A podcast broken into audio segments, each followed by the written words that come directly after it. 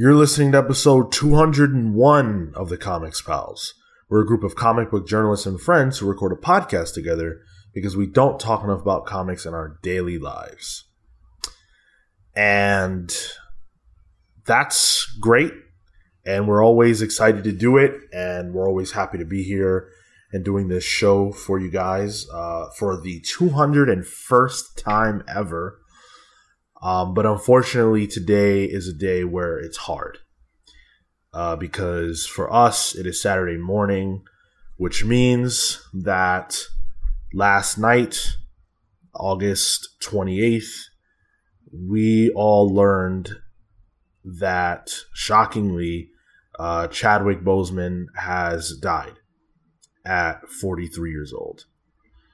I woke up in the middle of the night and I made the cardinal mistake of picking up my phone to quickly just, you know, take a quick look before I went back to sleep. And I had a text from a friend who will be forever more known as the devil, who sent me a text uh, to, to basically just share the news that Chadwick had died.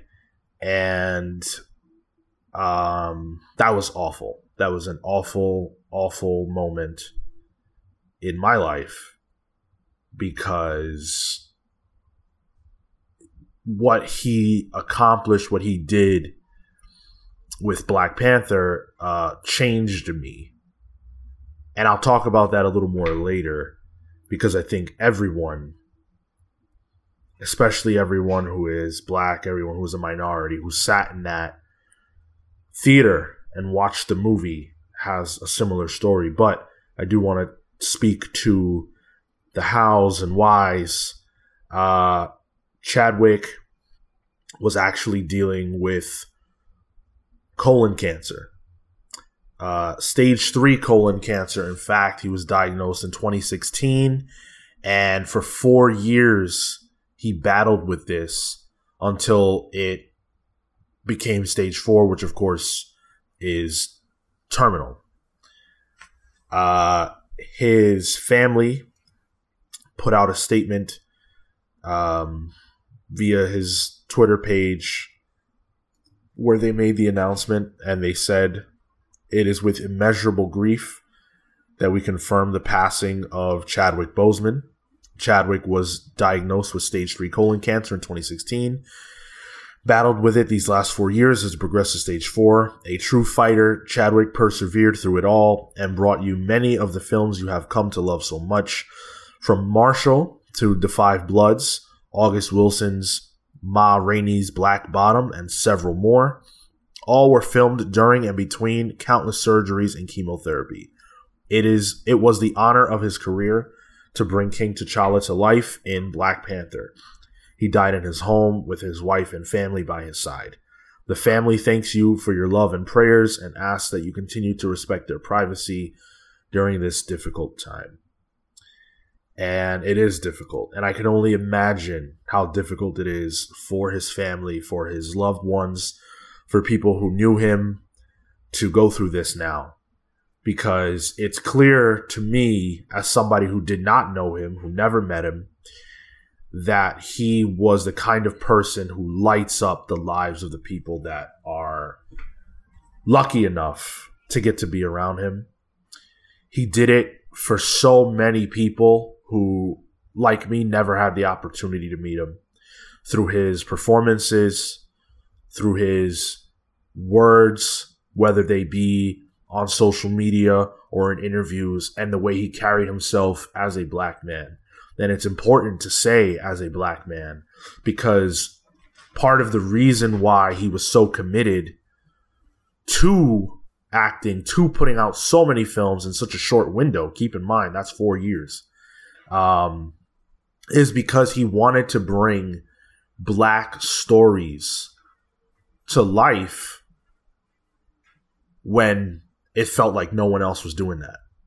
It was important for him to be the Black Panther because the world needed a Black Panther, because young black people, because all black people needed a Black Panther.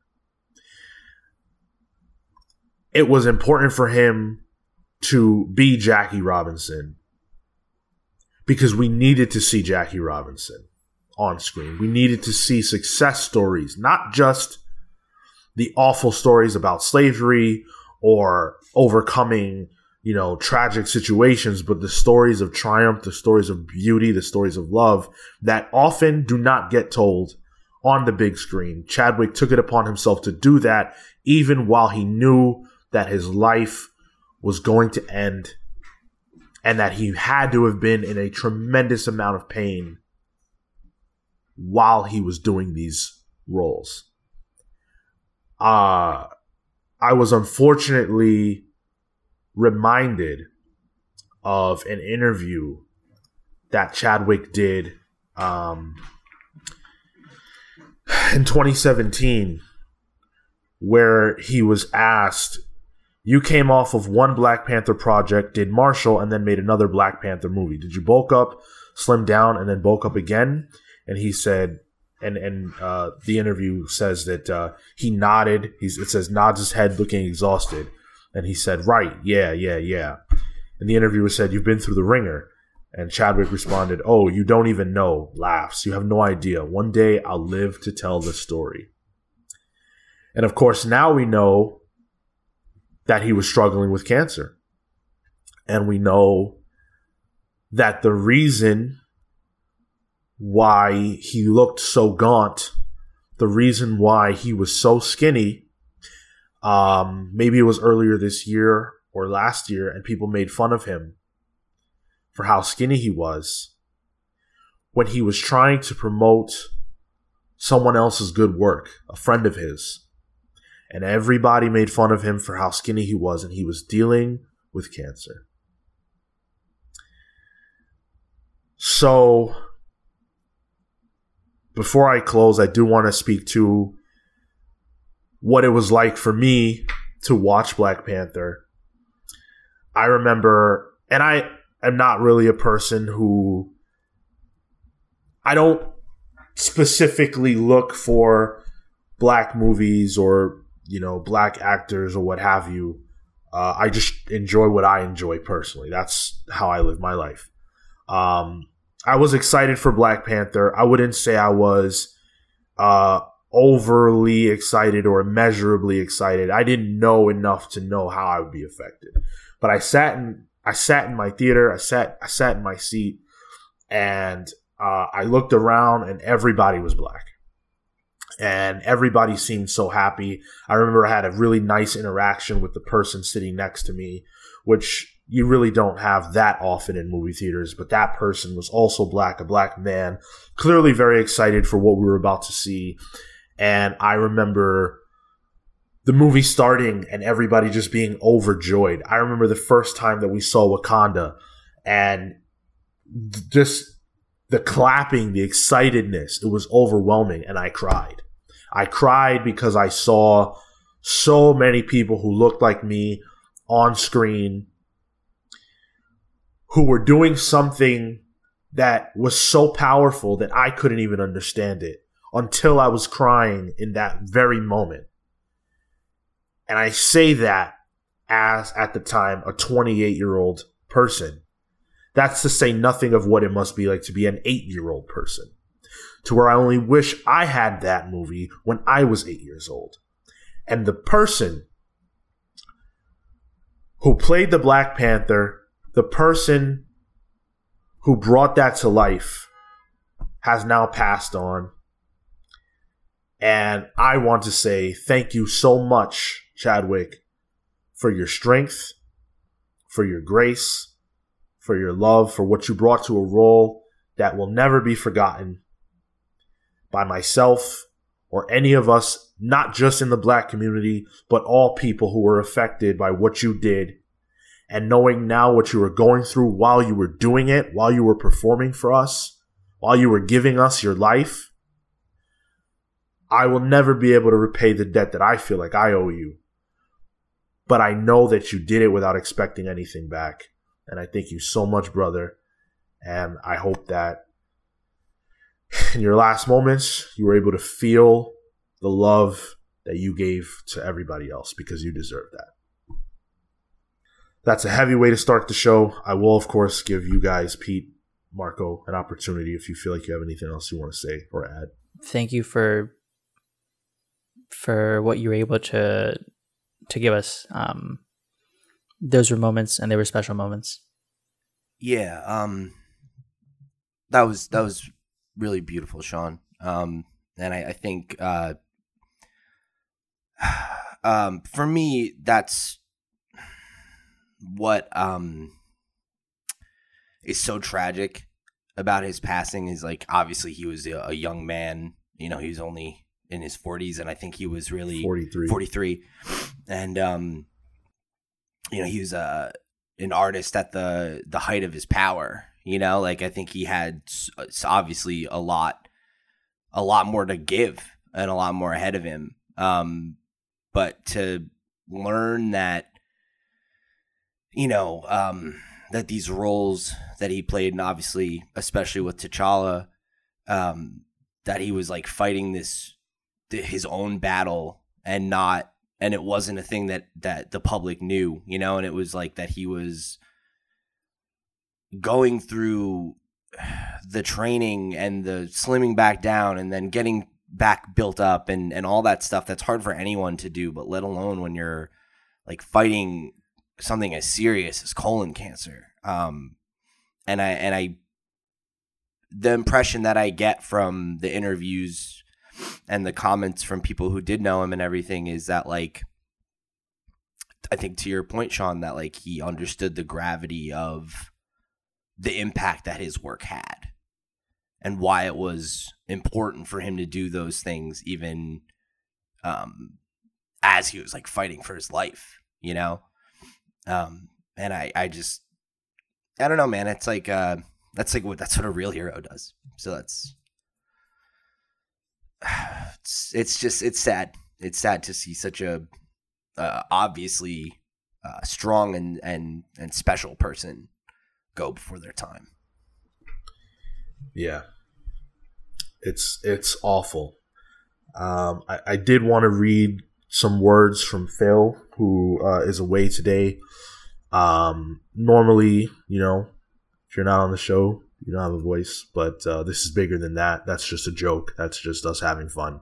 Uh, Phil, Phil said, uh, "I don't think celebrity deaths impact me very strongly very often, but this one hit me different, and it's a powerful reminder. It's a reminder of how powerful a portrayal by an actor can really be."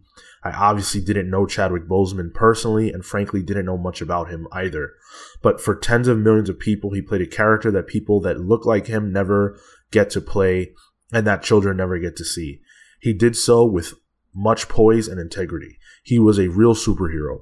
It's like Christopher Reeve from what he better put on the blue and red spandex half a century ago. Boseman is a superhero. He is T'Challa. He is Black Panther and he is these things with all the dignity, courage, and grace that a true king carries. Wakanda forever. Thanks, Phil. Uh, I think you know we echo those sentiments clearly, and the entertainment world, of course, has come out, and a lot of people have you know there's it's just an overwhelming outpouring of support uh, for for an individual who clearly lit up the lives of so many. You know, unfortunately, a lot of times when people from Hollywood die, or you know, famous people in general, there's two sides, I guess. Um, but in, in this case, really, there is only the one side of people just being thankful um, and sad because it is sad. And he, by all accounts, was a wonderful man. And, you know, it's awful to lose someone who meant so much to so many. Um, I want to close just with uh, some words from Kevin Feige. Of course, Kevin Feige, being the head honcho over at Marvel Studios, uh, he issued a statement about the loss of this amazing man. Uh, Chadwick's passing is absolutely devastating. He was our T'Challa, our Black Panther, and our dear friend. Each time he stepped on set, he radiated charisma and joy, and each time he appeared on screen, he created something truly indelible. He embodied a lot of amazing people in his work, and nobody was better at bringing great men to life. He was as smart and kind and powerful and strong as any person he portrayed. Now he takes his place alongside them as an icon for the ages. The Marvel Studios family deeply mourns his loss, and we are grieving tonight with his family. Thank you, Chadwick. Appreciate everything that you did for the people, um, for the culture, and um, you'll never be replaced. So, the show must go on, right? As they say, I'm sure Chadwick uh, wouldn't want us to languish in despair. I'm sure he would want us to go on. And so we must, and so we will. Um, if you want to share your thoughts about his passing, understand that our show is definitely a safe place to do that. It feels weird to plug, but I do want to let you guys know that you can write into us and talk to us about your thoughts about anything um, by getting us at the comics pals at gmail.com. Also, of course, social media at the comics pals.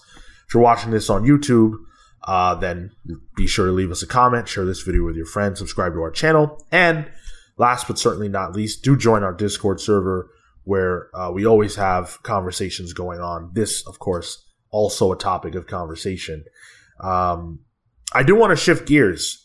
Our 200th episode, you know, we put that out last week and um, you know we're really proud of it. We're really happy with what we accomplished.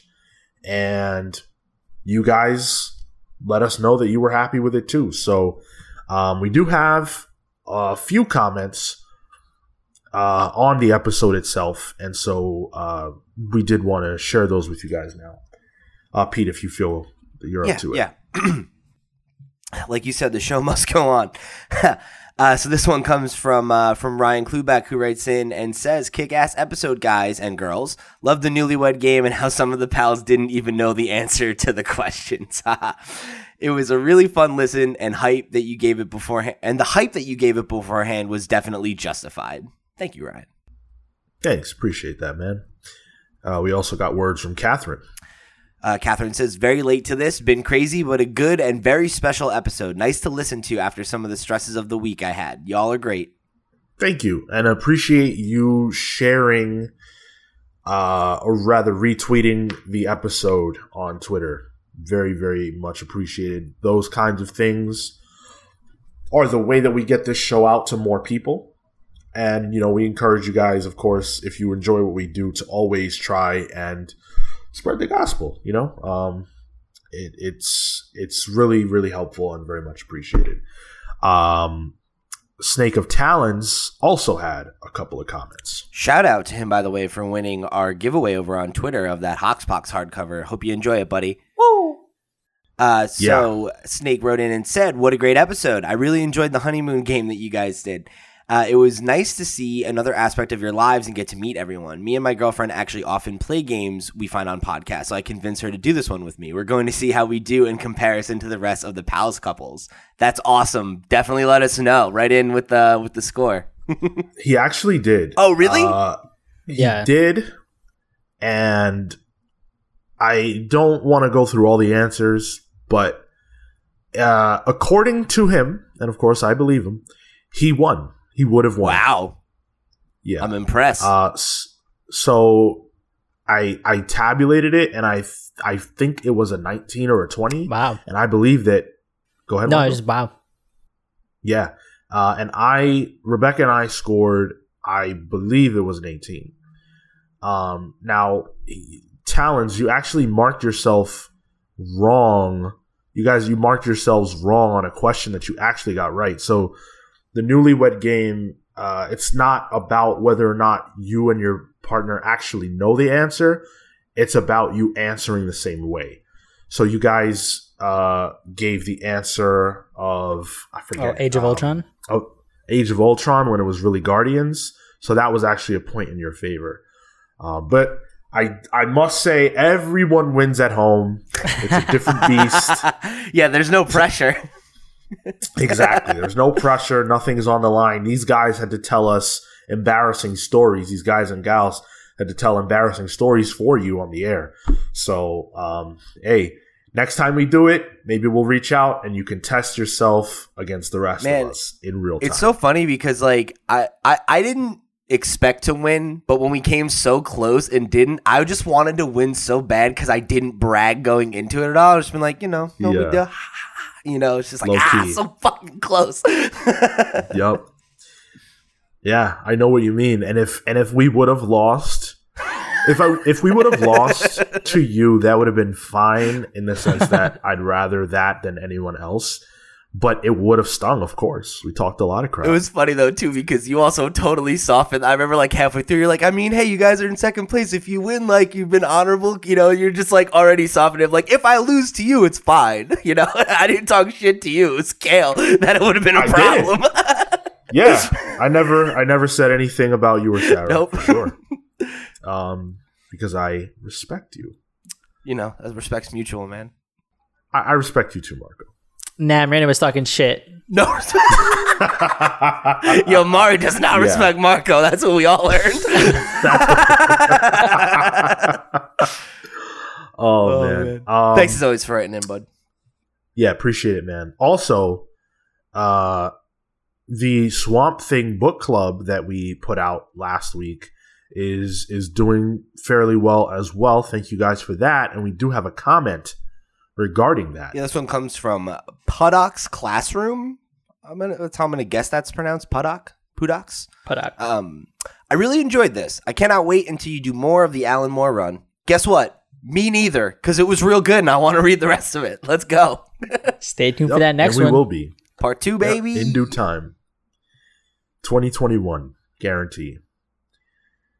Um yeah, so we've got the book club out now. Go check that out if you haven't. If you're a fan of Swamp Thing, if you're a fan of Alan Moore, I think uh, this this represented a gap for all of us except for Marco. So um, I'm going to assume it might for you as well. So give that a listen, and if you have read it, then also give it a listen, and uh, you know come hear our thoughts. I, I will say this. I know we always like. I want you to listen to every one of our book clubs, right? But like, I think Yeah. to the gap conversation, I really, really think that you should read this book. Like, I feel like it is. It's like one of those books that everyone knows is good, but a lot of the people that I know that read comics have never tried it, even if they love Alan Moore, us included.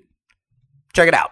It's Yeah. good shit. It's, It's the a- good shit. It's a gem in the mud, In the muck. in the muck, bud. Uh, so today we got a lot to talk about. We're going to be talking about all the huge hype stuff that came out of DC FanDome. Of course, we apologize. Our show ended, and then they decided to do everything that was cool. We got Um, Wonder Woman 2 in. That one was right under the wire. we did get 1984 in, and that was hype and that was fun. Um, but nothing compares to the Batman trailer, which we will be talking about. God damn. Um, we also got news about the return of Milestone, believe it or not. Uh, and uh, as it turns out, New Mutants is a movie, but is it a good movie? We will have answers to all that. And we're going to be reviewing X Men 11 and Batman 3 Jokers, all coming soon. But before we get to that, we do have to do the Pals Pulls. So we're going to start with Marco, who chose Strange Adventures number five. Yeah, boy. Um, I love Strange Adventures. It's um, I think it's finally turning into that book that I think I've I feel a little more familiar with. Um, I might have mentioned like the our second or third review that you know it typically involves Sardath, some some sort of like twist there, and um, there's always like a deeper layer to whatever's going on on Rann, and um, I think that those things are, are definitely coming ahead.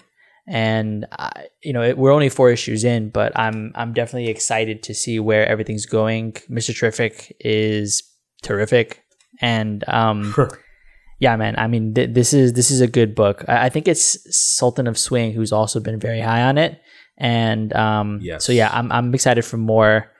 Uh, I know that we're not always hot on Tom King, depending on the book, but I do think that that he's hitting um, uh, he's hitting a soft spot for me, definitely. And so I'm I'm excited to see what else he's gonna deliver, where else the story goes, and what other twists are coming. Yep. I I uh I don't I'm not going to disagree.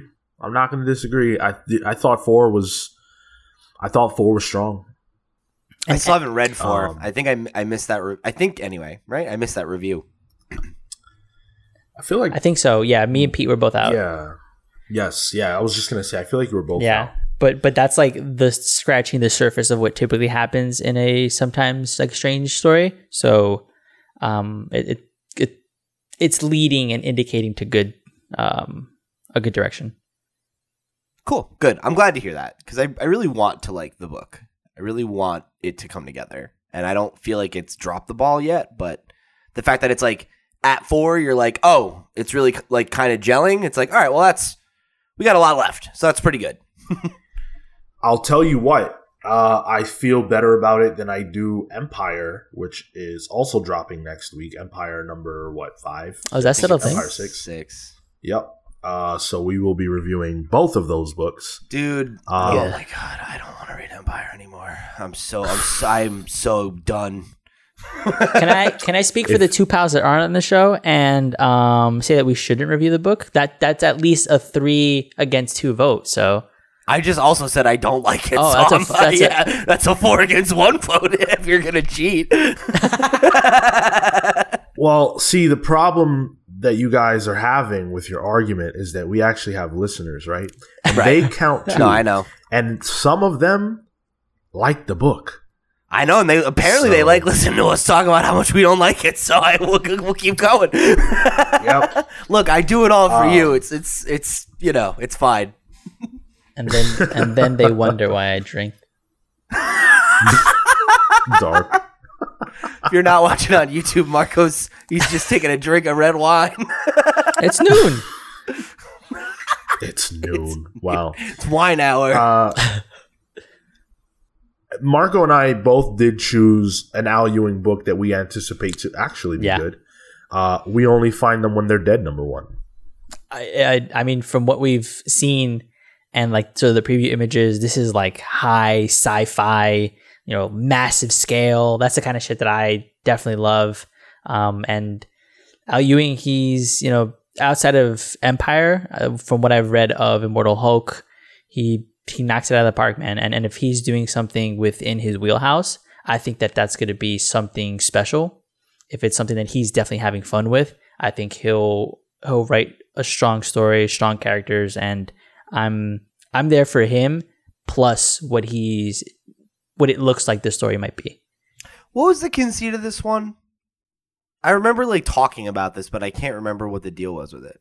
They like go hunting for these massive sort of uh, space gods, but they're but anytime that they come across one, it's just like remains and um they're like just corpses basically. But but th- I think uh, and Sean, correct me if I'm wrong. They're trying to find a live one, right? Yes. Okay, Yep. That's their goal. interesting. Yeah, looks good. I'm really excited about it. Another Boom book. Um, Yep. it's a boom book. Boom is killing. it. Booming. Boom is absolutely Hey. it. Oh. All right. Uh, before we get into the news, you know, we just talked about uh, the unfortunate passing of Chadwick, and I didn't want to speak to this what I'm about to talk about uh, while we were talking about his life and sort of celebrating him because it's disrespectful. But I can't do this show and I cannot finish this episode without bringing this up because I am burned by this. God, I know what you're gonna bring up. ScreenRant.com put out an article hours, literally hours after the man died, titled, How Can Marvel. Can Marvel continue making uh, Black Panther movies? Something to that effect. Yeah, it was like what happens with Black Panther two kind of thing. Like, right. Yeah. What happens with Black Panther 2? Some, something something along those lines. I'm trying to find it and, You know what? and, I'll- and pull it up I'll now. find it. I know they they deleted it. They I did think, delete it. um, Oh, really? but I know that um, this uh, Liam Robertson is a YouTuber who I follow on Twitter who he screenshotted it and was like, you know, commentating on how it was fucking disgusting. So I'm I know he has it. Can Black Panther 2 still happen? Marvel's options without Chadwick Boseman is the title. Yeah. Yeah. How the fuck is hours after a person died Oh, sorry, posted within an hour within an hour. of hour his death, So- which is so much grosser. Yeah, because they they they probably only barely finished publishing uh the announcement of his death before they published that.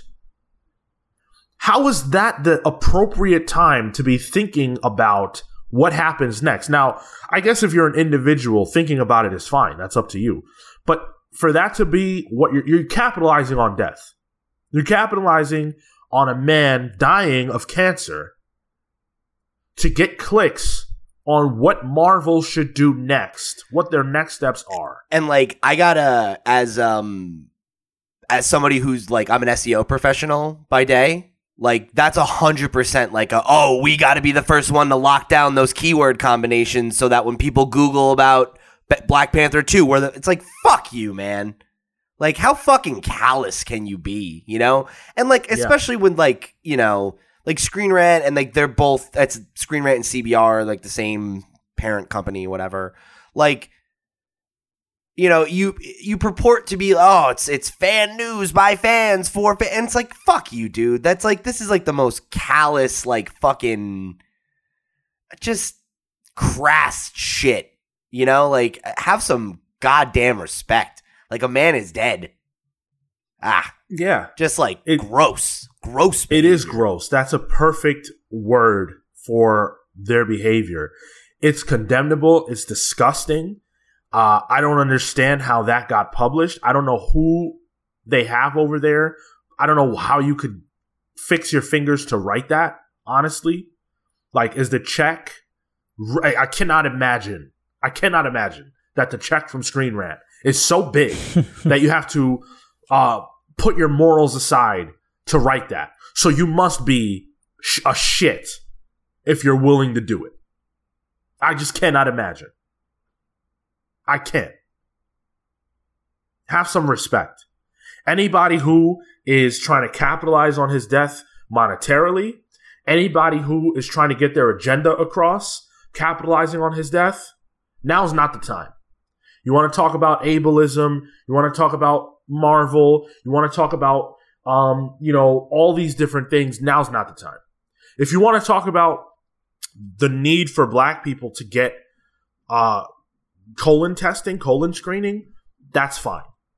That's the lesson. That's that's an acceptable lesson because it is an issue in our community and you know, it is something that a lot of uh, especially black men are uncomfortable with.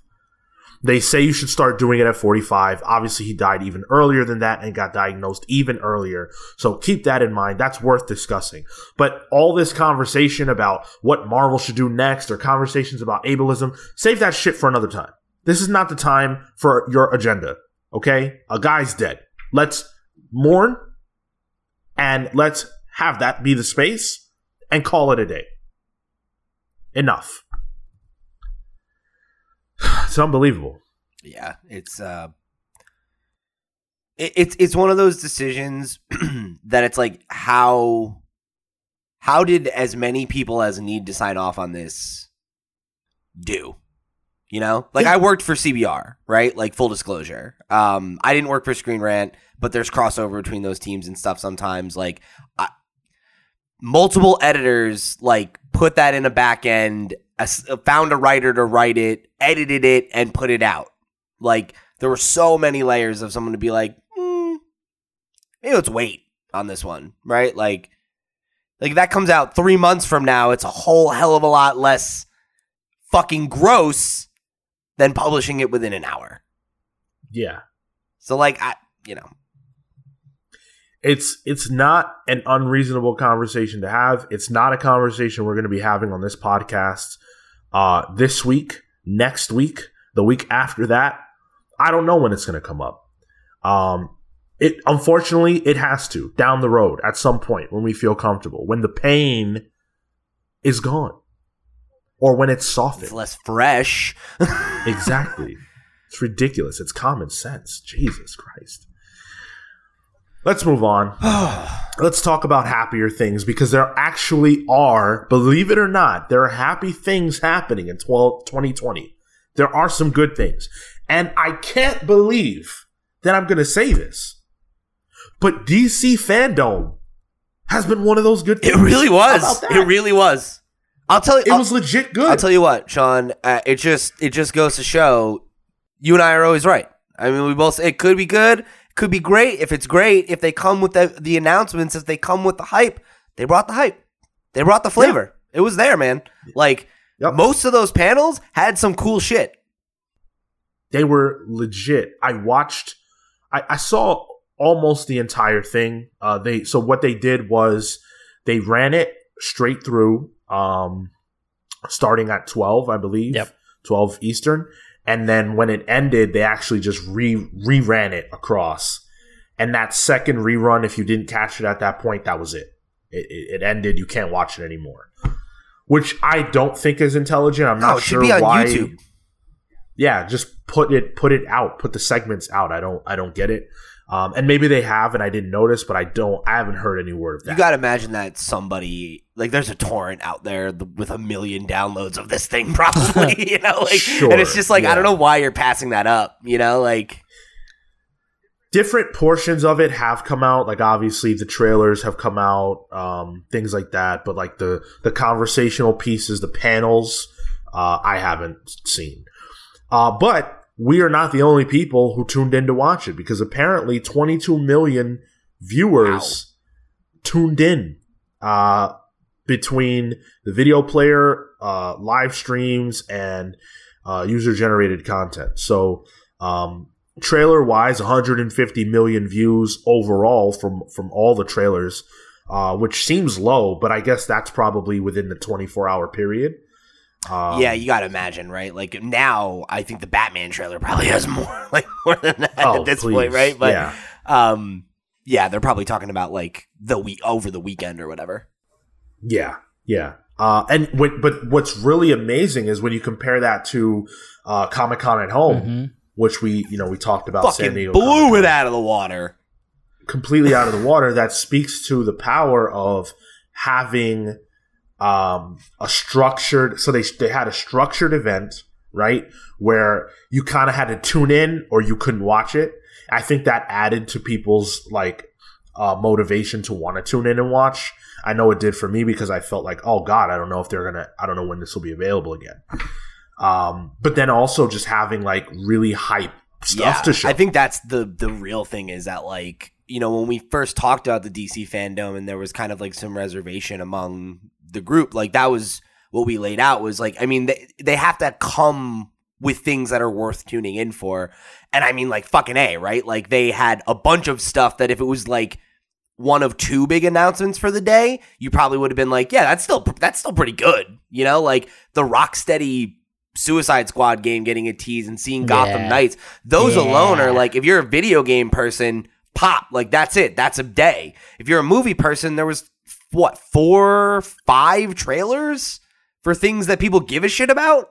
You know and like they weren't all equal right? Like obviously the um, and we're gonna watch all of them in a minute and like talk about them or whatever but like the Batman trailer, I think, is a bigger deal than like the Suicide Squad tease, but that doesn't make that not cool.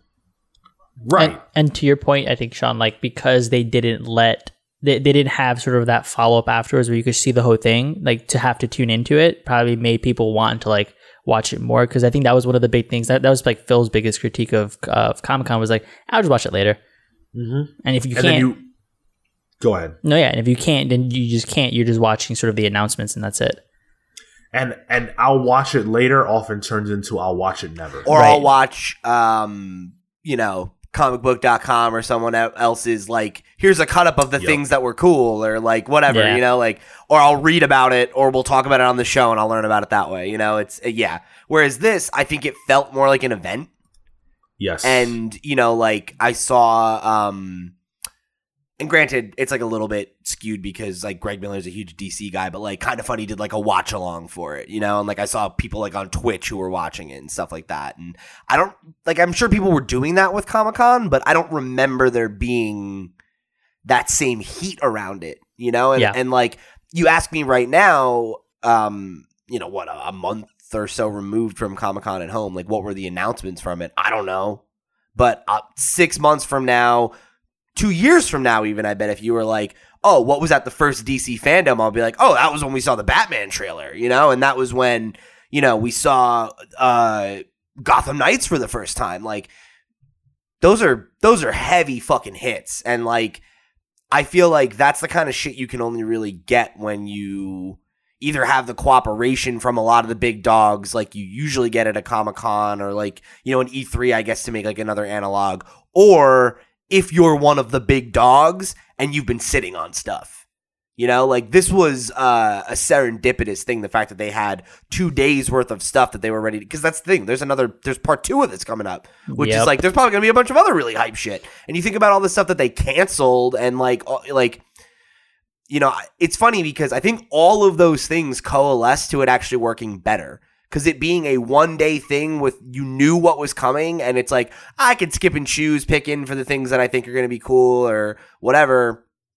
Like if you're just a video game person, you can watch both of those things and be like, I'm out, cool, I got my experience.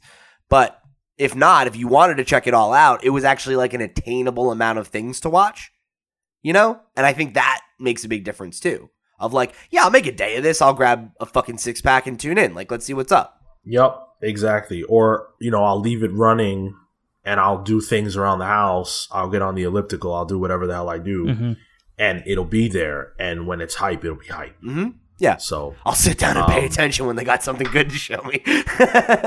yeah, exactly. So I, I think, you know, there's a wider conversation to be had about what the future holds for uh, DC FanDome, for uh, conventions in general, because, you know, with such a massive success compared to the failure of uh, SDCC at home, it's kind of like, well, does does Warner, does DC see a reason to ever return with their hype announcements when they could just save it all and package it the way they want to for you know their audience, the curated experience. Um, that's something that we are definitely going to be discussing as time goes on. I think if next year we're able to have physical events, I would be shocked if DC FanDome wasn't it wasn't a thing. It, yeah, that's Um, definitely possible uh, for there to be a, become a physical component of it. But I think even if they don't, um, and I know, like you said, we're going to talk about this later, but just to kind of put a period on my thoughts of it right now, I think there's no way that this isn't a hugely disruptive event in the landscape. This was a huge success for them, and there's no no reason that they wouldn't want to do it again. Um, so for me, whether or not they do make a physical event, like maybe they do, and it's like a um, like Sony used to do like PSX, where it's like it is a, a thing that's broadcasted, but if you live in or you're willing to travel to California, you could go do it there because that's where their office is now, right? Is in Yeah. Yeah. Burbank. so maybe it's in, you know, San Francisco or LA or something. Um so maybe they do it that way and it's like a limited thing that you can event go to as an event, but mostly it's online and it's press people and a few influencers that actually go.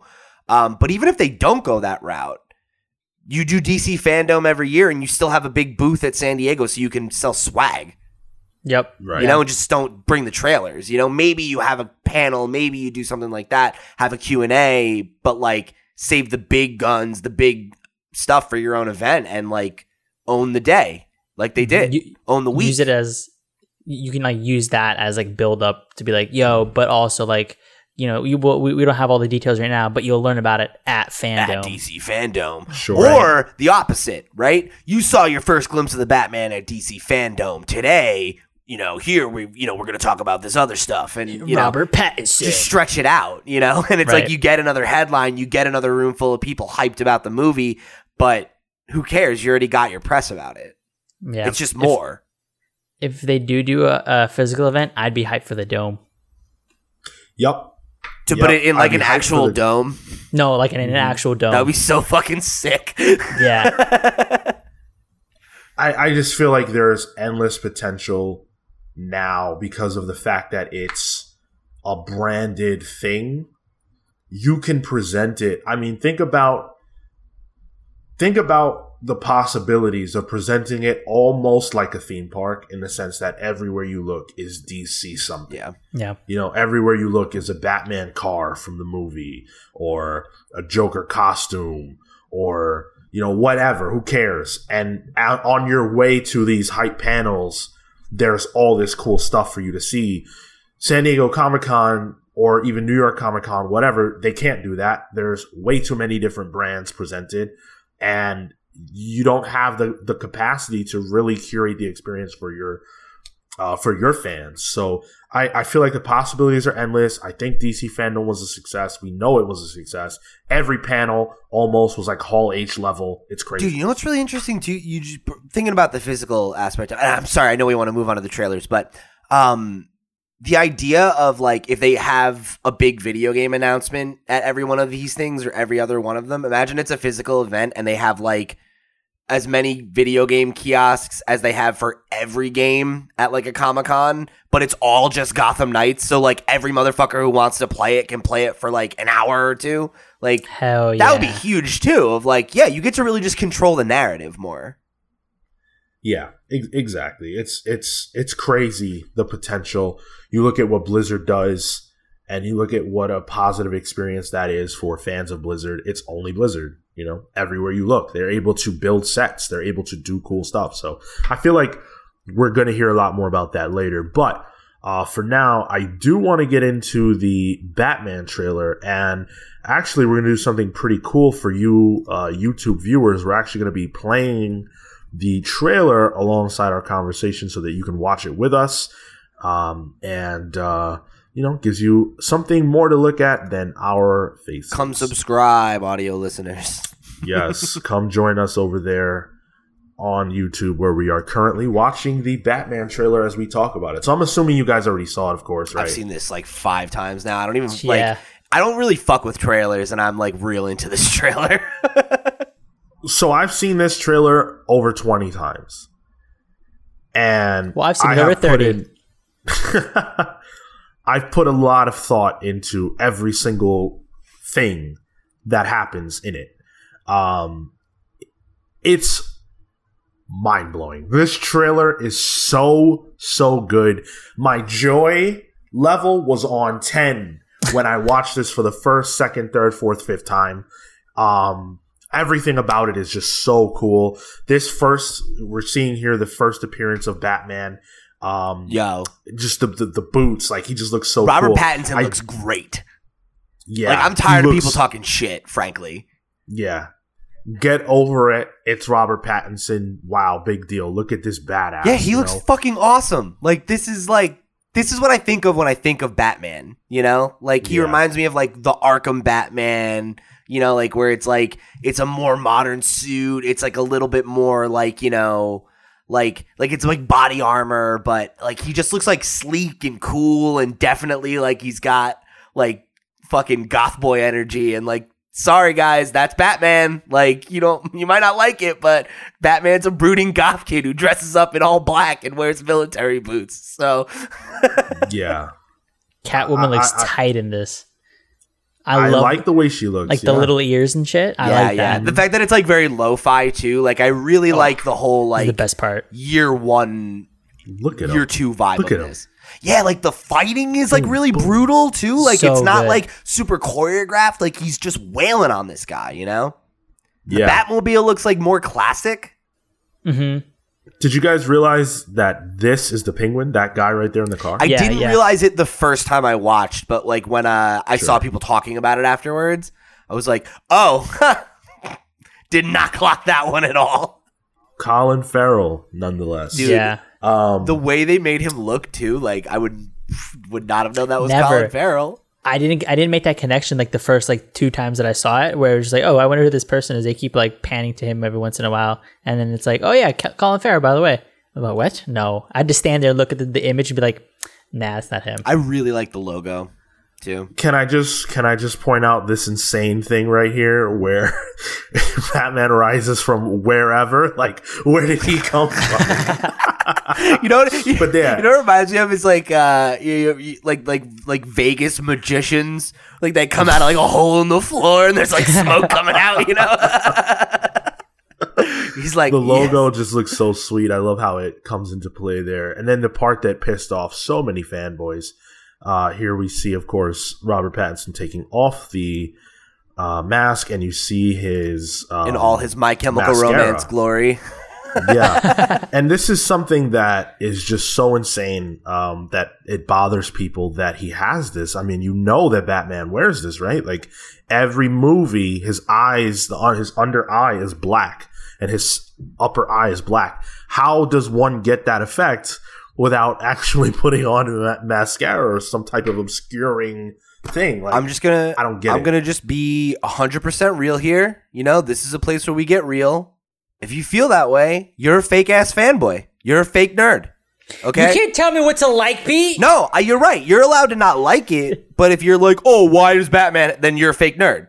That's all I'm saying. Like it was like when they showed the announcement of like they're going to do a She-Hulk thing and everyone's like, "Oh, why is there going to be a She-Hulk?" It's like, "Oh, really? Cool. You just fucking burned up your nerd card, loser." Is that why people got mad? Because it was a She-Hulk? Yeah.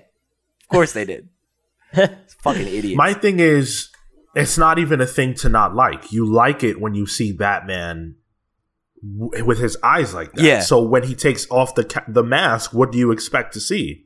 I don't uh, like magically. All the movies remove this when he takes off the uh, mask, but uh, it's it's there. It's And dumb I love the fact when they that do it's that. there. Yeah. It's- it- yeah. It's dumb that they. this take is it off. like that makes it feel more grounded of like, "Oh, he comes home and pulls it off and this is the person underneath." Yeah. yeah. I'm Um, I'm very excited for Jeffrey Wright as Gordon. I, I really liked him his character in um, Westworld. I don't know I've seen him in anything else, but I I very much enjoyed his acting. dude just uh, the the we're watching the first shot of him right now again but uh it's the first one where you see him like from the front this one Yeah. that's just like the jim gordon face he just looks like he's like sucking on a fucking lemon you know like it's like he just looks Yep. So going on? goddamn annoyed Um, I don't know if you guys caught that there, but he's he opens the uh, the the card, and if you look really closely, it's a little tough. There's an owl right there. oh, Oh, shit i, I did didn't see that. catch that, Yeah. Yep. Uh, and it says from your secret friend, and there's an owl with a skeleton. So, uh, lots of thoughts that that might be a Court of Owls reference. Uh, Ah. I think it would be very cool to see that. yeah maybe they're laying Um, the but we gotta talk about- later. Yeah, we got to talk about the Riddler, right? Like, Hell yeah. Come on. Look at how crazy he looks. Like, it's such a departure, of course, from the Riddler that we know and love. Um, but I love that it's different because, again, you know, this is Catwoman's early days. This is Batwoman's early day or Batman's early days. Penguin's early days. What's the Riddler like in his early days? This is not what we were used to, but it's different. This is giving me like a Zodiac killer vibe. Yeah. He's obsessed with the idea that um, the DA is a liar, that he's been lying about something. He's clearly murdered the DA. Um, and there's some association between that and Batman. Of course, we don't know what it is yet. I have a lot of thoughts on that. I think what we're seeing is that the Riddler is obsessed with the corruption that exists within Gotham on the police level, but also on the um, polit- political level. And that in some way impacted his life, whether he lost a loved one to it or he lost an opportunity or whatever the case may be. And he believes that Batman is responsible for that, whether it's in a direct way in that he influenced what has harmed the Riddler, or he believes that Batman is protecting those institutions by not doing enough to stop white collar crime. Um, and he's pushing Batman in that direction. We see Batman obviously beating the shit out of a local goon. Maybe this version of Batman, this early on, is not actually focused on the kind of crime that we know he does later become focused on, which is the kind of crime of um, of, of police and politicians. So maybe the Riddler's trying to push him to see what he's not seeing. That's my vibe. It's it's interesting that you say that too because I hadn't really like thought about that, but like as he's wailing on that guy, you know, like I was saying, he's really just giving it to him, you know, and like there's nothing like superhero-y about it. right. Um, they cut to a bunch of other, you know, I guess crooks or whatever, right? Like, and they look like younger kids, Yeah. and they're like very clearly afraid of him. Yep. Um, so yeah, that's that's an interesting that's an interesting wrinkle. Like I hadn't considered that, but now that you lay that out there, I can definitely. Are those see that. not like Jokers? Like, like because my understanding from what what it appears to be is obviously like like the makeup and everything is that you know uh, I, I'm what I'm hoping for is that any reference to to Joker in this movie based off of those characters is like maybe Batman's already dealt with him or he's like you know a figure that isn't necessarily because they all have the makeup kind of thing. They do look like the Joker Like- gang. That's what I had presumed them to be.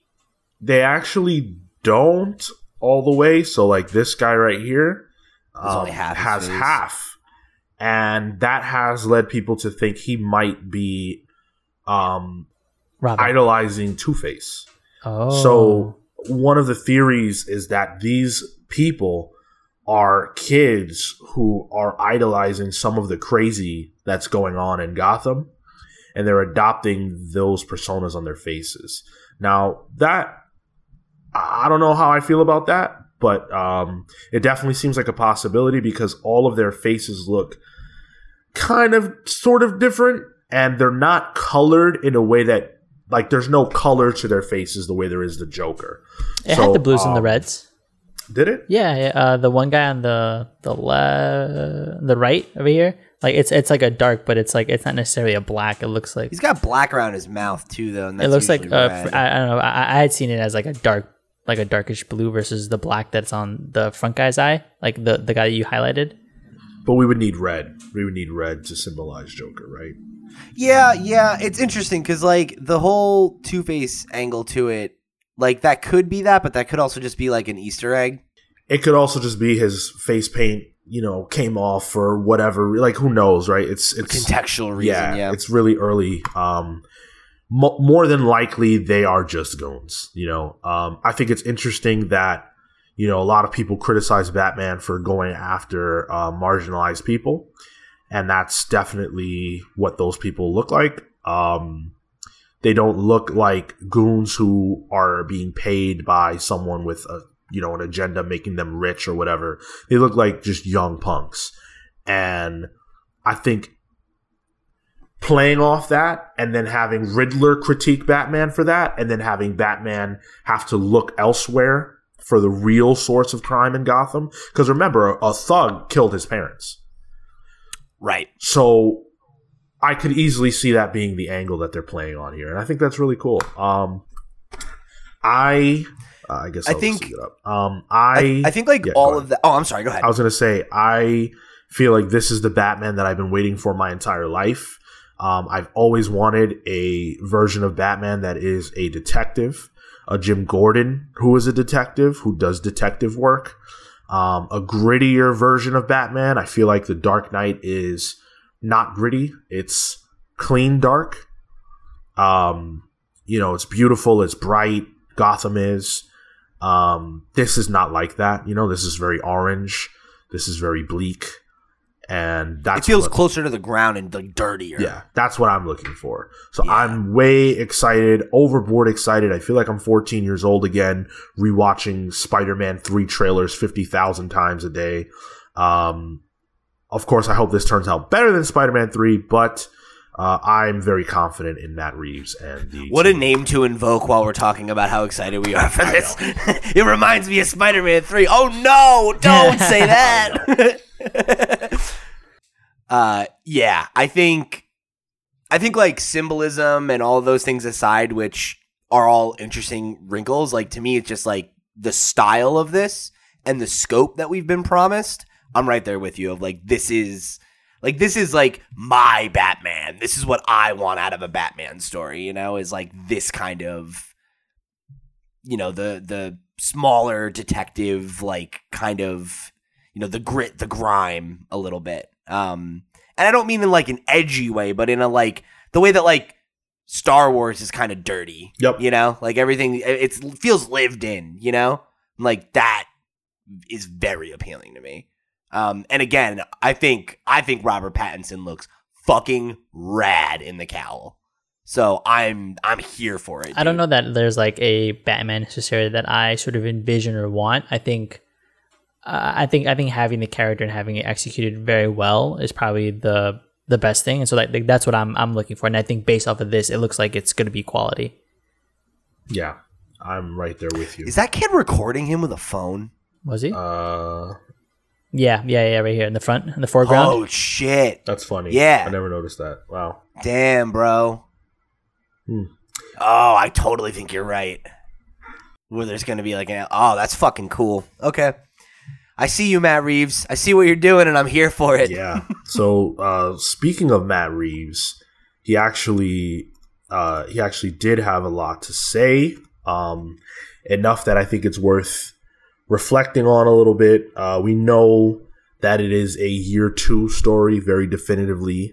Um, he's mentioned it several times at this point. This is reflecting on Batman's early days, but it's not an origin story. I think collectively we've all seen enough of that. so I'm glad for that. Um, I don't ever need to see Batman's parents get shot again ever. Get shot. I thought he was. They blew up on a planet. wrong, the last son of Gotham. wrong hero. Um, Reeves talks a lot about how you know Batman isn't a normal superhero. Um, he's compelled. He has a compulsion to uh to do this, and I always think that's an interesting wrinkle that a lot of people don't touch on as much. Batman is not doing this necessarily altruistically hmm uh, there is an essence, there is an uh, an element of compulsion. There's an element of you know something mentally not right uh, with him that drives him to behave this way. Um, he's clearly driven by his past, uh, driven by pain. You know, um, he talked about the Gotham show, the the Gotham PD series that we're getting on HBO Max uh, that a lot of people were angry about at the time. I wonder how they feel now. Um, he said the following I mean, for me, the idea of the story was a story in which Gotham has that sort of depth of, depth of corruption, and then the idea that we could actually do a series that is going deeper into an aspect of it, which in this case is the corrupt, corrupt police department and the inner workings of the city. And the way we're going to do the series, which is, I mean, Terrence Winter is just like an incredible writer. So the idea that we got him to do this is just literally a dream. And the idea is we go back to year one, and year one is the beginning of the emergence and is the first appearance of this mass vigilante that starts to unsettle the city, and you start to see the story through the point of view of these corrupt cops. And one, or, one in particular, and the story is actually a battle for his soul. So that's cool. Yeah, I'm I'm I'm way more interested in that show like having seen this and then like having such a positive response to it, you know? Um just because I think I've been like excited by the idea of Matt Reeves Batman, but until seeing this I wasn't really like in in on it because it's like it's just an idea, right? Like it sounds good, it sounds like what I want, but seeing this it's like yeah, no, it seems like you're hitting all the right notes. It seems like like we have the same um interpretation of the character. Right? So like yeah, man. Give me what you got. Yeah. Um, he he talked about the inspirations, and he, he apparently um, one of the books that inspired Reeves a lot was Batman Ego, which is not a book that I've actually ever read before. Never heard of it. Um, so it's a book in which uh, he he thinks he's doing the right thing, but it ends up being the wrong thing. It ends up hurting someone. Um, and he decides Bruce does that he he wants to not be Batman anymore. But in the story, it creates like two people. It splits him in half. The Zen And so- is that is that that one Zur-En-Arrh or whatever? No, Oh. that's uh, Batman RIP. Uh, in this one, It's a it's the Batman and it's a monster. It's a literal monster manifest, and then Bruce Wayne. Um, Huh. And so Reeves said he's confronting the beast that is Batman, and it's that kind of duality about him confronting the shadow side of himself and the degree to which you have self knowledge. So very interesting. Um, That looks really cool. We should read that for the the book club uh, when we get you know closer to the Batman. yeah, we very well may do that. Um, so yeah, really, really, really exciting stuff on the Batman front. Uh, now we have to talk about Zack Snyder's Justice League, which I think now we know is the official name for this production. Um, the the the title is Zack Snyder's presents the new and actual Batman, all in smaller text. so yeah, we're gonna get into that right now. We're gonna show you that trailer as we dissect it. Here we go. Uh, the first thing that I have to say is that this music is awful. It's so comically what bad. you didn't like it? It was a good cover. No, It's, It's not. Is, ba- is it even a cover? I think that's Yeah. the real Yeah. deal. Oh, it is. No, okay. it's- Is that No, the- no, I don't a think cover, it's the that's a original cover. version. Oh, okay. Um, the thing is, that's also a song that like there are three versions of it, and which one you know best is definitely based on how old you are and like which movie you saw it in first. um, but that as a thing is enough for me to just be like, a, I don't, I didn't think it was a good cover. B, I'm done hearing that song in movies.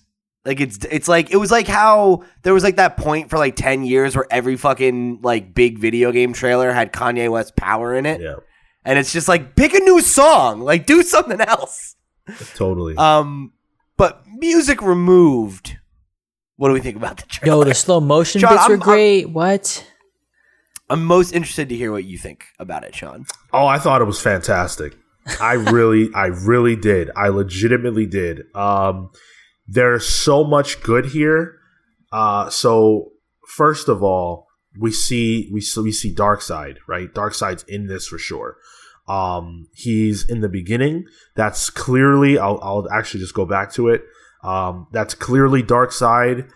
Uh, at an earlier point in his life, this is obviously the scene from the movie where all the heroes of the world and outer world are coming to uh, defend Earth from. In the movie, it's uh, it's uh, shoot, what's that guy's name? Oh, Steppenwolf? it's Steppenwolf right? in the movie, Yeah. but it was supposed to be Darkseid, and so that's what we're seeing there. Um, and here's the nightmare sequence that we saw. It's a future sequence. You can see the Justice League um, emblem there. It's broken, so clearly the Justice League exists and was destroyed. Um, in Oh, I guess that's. Aquaman's spear there. Yeah. Yes. There's a Joker playing card that flies by somewhere there too. Um, so that's all really cool stuff. I love the fact that there's so much, like almost none of these sequences did we see in the Joss Whedon movie. That was the thing that stood out, stood out to me the most of, of like like none of this looks familiar. You know, like and I like that's super weird. A lot of this was so some of this I should say was in the trailers that they showed. So like this sequence of um of Victor Stone playing football. For some reason that got taken out of the movie. That was ridiculous. I don't understand how you remove that. That's how we know his humanity. Um this is a pretty cool sequence here of the Flash uh saving Iris from what would have been certain death. Cute. Uh yeah. I just I just what a mean it. cute, right? I feel like this trailer added so much depth and so much life to a movie that didn't feel like it could breathe. Um, I'm not saying that that means it's going to be great or it's going to be a masterpiece, but I definitely think that based on this trailer, for something that's going to be a four hour experience, by the way, What? yeah, that it's gonna, it's going to, by nature of it just being longer, give the movie more substance. It's going to breathe more. It's going to have be- more character. This is gonna be the longest episode of the Comics Pals ever when we have to review this fucking movie. Like it's a four hour. So think about it, right? Usually superhero movies are like two hours, and our reviews are like three hours. So this is gonna be like a six hour episode. It, it, it's it's gonna be broken up, uh, um, almost assuredly. They're probably gonna break it up into four pieces.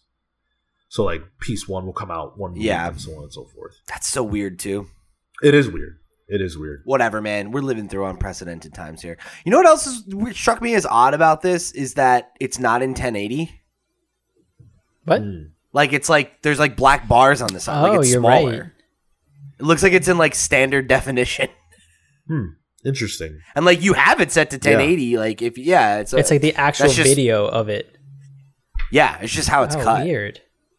I didn't even notice that. Yeah. Yeah. which is really weird. Um, I don't know, guys. I I know that it's it's it's hip right now to crap on uh Justice League, but when you look at this and you see how much footage there was that was unused, uh, it's just it's unprecedented. What movie has ever had this much footage left on the cutting room floor?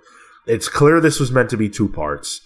It's clear that they were forced to reduce that into one two-hour movie. Um, Joss Whedon, you know, I I don't know the full story. We'll probably never know the full story of what he did, but um, he had to do a hatchet job. He had. I mean, this will make it a lot more clear about what he had to do, at least, right? Because like we'll see how much stuff was there that isn't, you know, Yeah, Because it doesn't. It looks like they really like, you know, like those reshoots were pretty significant, right? Like, yeah, absolutely. He added all sorts of new footage. Whedon did, um, and according to Snyder, he's not using a single shot Damn. of what Whedon did. wow. How could you how could you make this movie, right, and not use a single shot of what appeared in the theatrical release as as it relates to what Joss Whedon um, put out? and it's twice as And long. it's twice as long. That's That's crazy. what the f- Yep. like? What the fuck? You can't tell That's what- someone make a two parter. They make it, and then you say, "Okay, now make it one." That's and expect it to be good. That doesn't make any sense.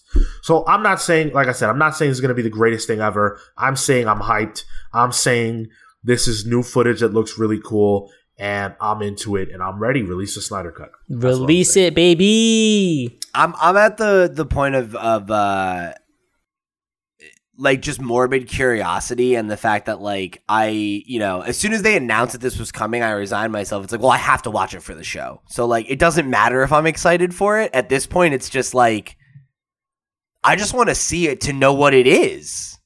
Yeah it's just like well what the it's like you said like this has never happened before and it's super weird and like will it be more enjoyable? Like, will it be better? Like, I'm gonna have to rewatch the original to compare too, which is gonna Don't be an exercise in torturing myself. It's gonna. Maybe we'll I'm do just that gonna a have- stream. Oh, I love that idea, and we can recreate how Phil and I enjoyed that movie, which is you get drunk first, and then you just watch it, and you just Reasonable. sit. It's gonna be good, guys. Superman said a, a thing and he punched a guy. Yeah, good movie. All right, I'm gonna I'm gonna uh, stop sharing here. Um, yeah. yeah so we'll see we'll see what uh, that has to bring when it releases in 2021 um, we also got some black adam stuff we talked about how black adam was definitely going to be shown uh, during the FanDome and um, the rock and co definitely did not disappoint um, i'm going to pivot to that we got an animated uh, video teaser, which is unusual for a movie that's going to be live action. But they did what they had to, or they did what they could, given that they haven't been able to film at all. Um, I. it's yeah, I no, I was just I, I thought it was okay. Like I, I think because it was animated, it was a little like odd.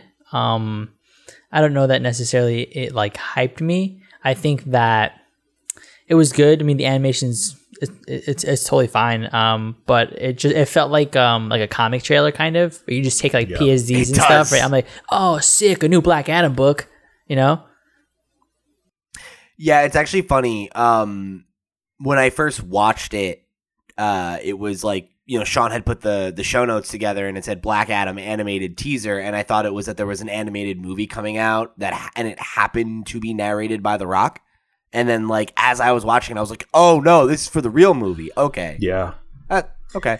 So it's confusing, but like that said, um him on the throne looks real cool Yeah, and I feel like this gives us a slightly better idea of how they're going to portray him.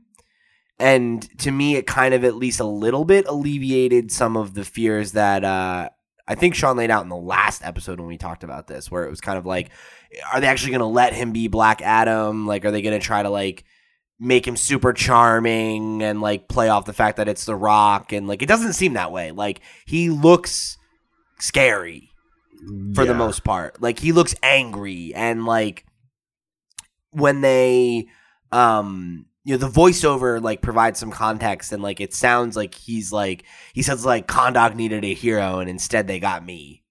And like that is like Black Adam's energy. So like I don't know like it, it sounds especially Right. at this moment like like there's like soldiers at the foot of his like throne it, it, it like Yeah. it looks like he's gonna be badass and and and he's like no one is ever going to stop me Right. again, you know? no no no no black adam that's not like a hero thing to say, right? You know, like he sounds like a bad Right. motherfucker.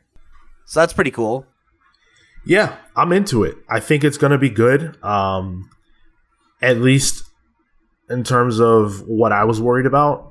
Um, Black Adam has a unique origin story. I think he's an interesting character. He's a compelling character. The Rock is clearly passionate. 10 years he's been attached to this character.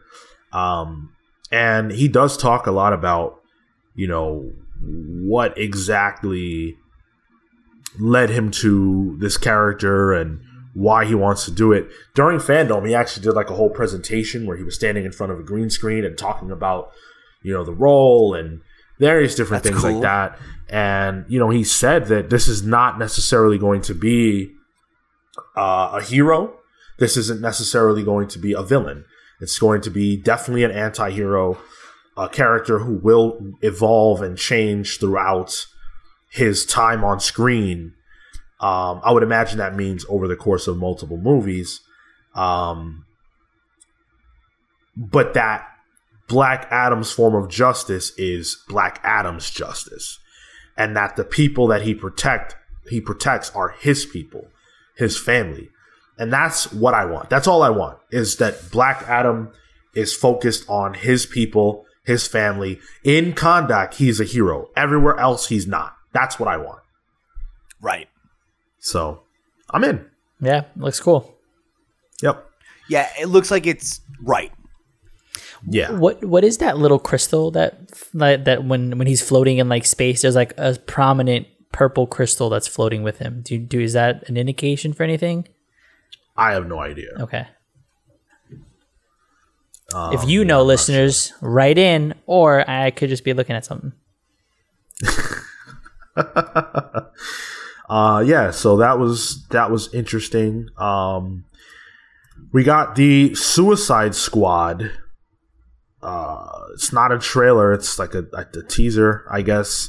Um that It's kind of like the Black Adam thing, where it's like it's like a it's like a stylized like pseudo Yeah. trailer kind of. right uh, this was hype i like this a lot This is cool yeah this shit. is very cool Yeah, I really like the the stuff. Like I'm a big sucker for good motion graphics, and that's this whole thing is just you know like let's take and I, the most iconic look of this character, the one that we're the most inspired by, and then kind of show the iteration of it. Like, I don't know, it's really neat. Like it, it gave me um like kind of like uh like Spider Verse vibes a little bit, you know, in in the way that it's like presenting information.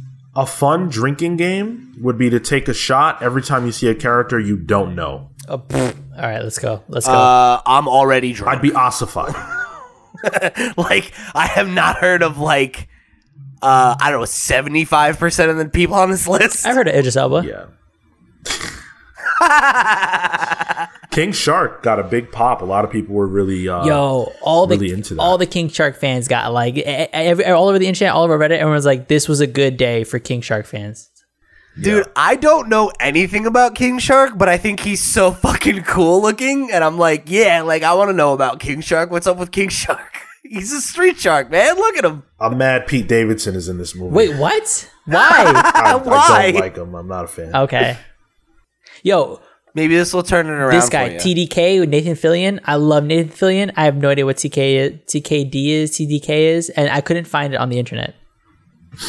He might be a, a new character. I have no clue. Okay, um, Look at my man John Cena. hell yeah. Fucking John Cena finally playing a superhero, and he's in Suicide Squad. Like what?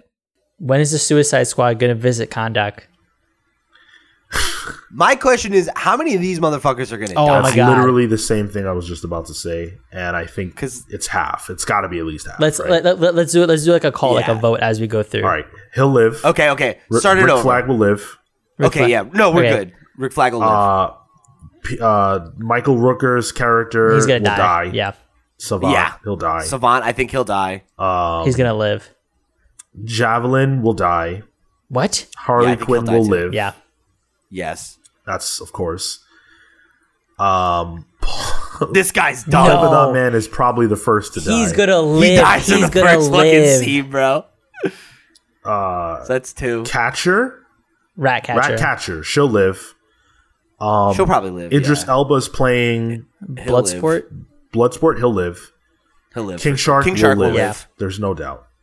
Come on. That's five survivors right now. We have Uh, Mongal will die. dead. I thought she'd live. Maybe she'll live. This guy's gonna die. He's a Thinker's nerd. dead. Yeah, Thinker's dead. Probably. Um, She's gonna die. she's probably gonna die. Yeah. She's probably gonna die too. Uh, yeah. Pete Pete Davidson. Davidson. Pete if Davidson. there's if there's a god, Pete Davidson will die first and quick. I think he'll be one of the first to die. I think Nathan Fillion will be one of the No, first I think to he's die. gonna live. Ah, I don't know, man. He's not around for a long time. He's around for a good time. Uh, Sean I Gunn's think Sean Weasel Gunn- lives. He'll live. Yep. Definitely. Boomerang lives. Captain Yeah. Boomerang lives. Yep. Uh, John Cena. John Cena's one of the first ones to go to. He's dead right away. For sure. Peacemaker's done. Um, and that's all the characters. Obviously, Amanda Waller will live. She's not even a Suicide Squad person. So we're saying like about seven of them. I think will Yeah. live, is where we, we And I up. think and I think that you know, that makes sense. to get a part two, right? Like that's that's all Yeah. you need is about seven characters. Yeah. Um. Yeah. Maybe kill another one of them in the sequel. Yep. add, add a few, subtract a few. You know the deal. Yeah, for sure. Um, I didn't have any real feelings about it other than you know, cool. I guess that we finally know something about it, but um, I just thought it was sick looking. Yeah. Like I enjoyed watching it. Yeah. You know? I I like the there was like a subsequent trailer where they had um what you call it like the behind the scenes and the production Yeah. and everything that was a lot of fun that that I think was popped off for me really really well I mean, I think this movie's gonna kick Yeah. ass. Frankly, like James Gunn is a really good writer and a director. Like, there, I, there's all there's every reason to believe that this will be great. Honestly, Yeah. Like him writing and directing, and with this cast, like even if a bunch of them are mostly just cameos and they get picked off right away, like you've got an all star list of talent here. I, it would be hard for them to fuck it up. Man I, I can't wait for my dude Polka Dot Man to become a tier superhero yo, like I'm here for it. Like if any, like if anyone can make the world care about Polka Dot Man, it's probably James Gunn. So let's go for it, I guess. So it wasn't all movies at FanDome. We did have, you know, a couple of comic book things. Uh, one of them was the Milestone revival. Uh, they are going to be dropping new Milestone content starting in February. Uh, we Hype, sorry, hype. yeah. uh, we got announcements about a new Static Shock book. yep Now that's the plus. That's the one. Uh, the minus is that it's digital first. woo Oh, that is kind of a bummer. Yeah, I I was afraid of this. I was afraid that the milestone content would be relegated to digital. Um I really don't see how I really don't see how this is the way to reintroduce milestone. You want it in front of the most eyes as possible. You want people being able to go to stores and buy Static Shock. There's people that are excited about this that have been looking forward to this you know, you talk about ease of access. That's all that I feel like Jim Lee ever says anymore. Where's the ease of access in making it digital first? Release it on both platforms. Yeah. I think there's gonna be two static books. You got to imagine one of them's coming physically. Uh, it's going to be released as a as a graphic novel. Oh, even better. Damn, this is appealing to everything that Marco loves. I don't know that that's a bad idea. That's fine. The- I yeah, I think that's fine. Um, is it like a all ages book or is it like a regular like adult? Um, Not adult, but you know what I mean. yeah, it, like, it based on the the announcement, it appears like it'll be you know a, re- a regular quote unquote book. Okay. Um, because if there was two and one of them was like a more kid oriented book, I'd be like, that's a play that makes sense to me. Yeah, that would be that would be For fine. And I, you know, I think Static is a character that has appealed to a lot of of, of kids. Uh, so hopefully they do accommodate that in some way. Um, I would I would love that.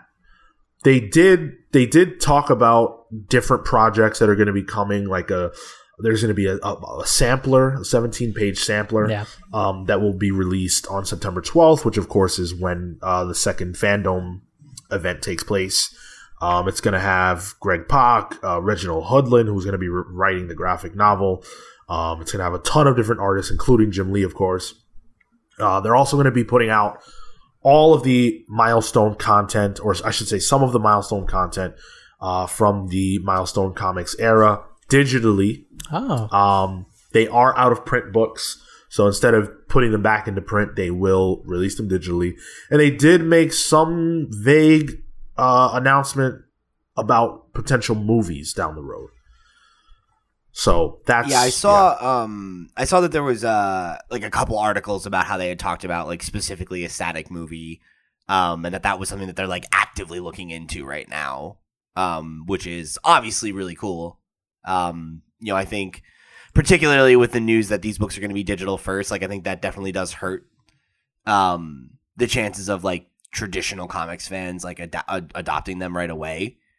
Uh, but I think a movie or like a return for the animated series or something like that is like, t- you know, obviously we want there to be a good static comic, but I think the the the way to make that character like hit in a mainstream way is one of those things. You know, um, you know, I. I I've made no bones about it that it's like I don't know I don't know that I've ever actually read a static book. Like I've read books where he was in them, but like my exposure to the character comes from the cartoon.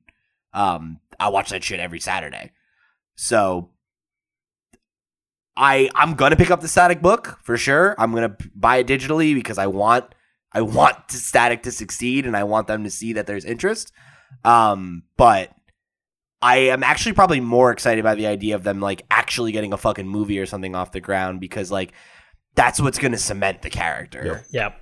you know and like that's what i want for static is like i want static to have you know his uh his black panther moment right? And like be a character that like you know young kids and teenagers can can like get into and like you know be their fucking like peter parker analog kind of thing you know? Because like he's got that appeal you know? Like he's a young cool high school kid. Like the whole world of Dakota that they built out and everything with the Bang Babies and with like Richie and all that stuff. Like, um, that shit is rich. Like, there's a lot there to mine, you know. Um, and even some of the like more minor characters, like uh, like Rubber Band Man and everything, and like you know, um, I don't know. Like, I just I have such a soft spot for for that show because I think they really they nailed it, you know, and they, they nailed the teenage superhero thing. So like fucking like great. The legal stuff's aside, we're back.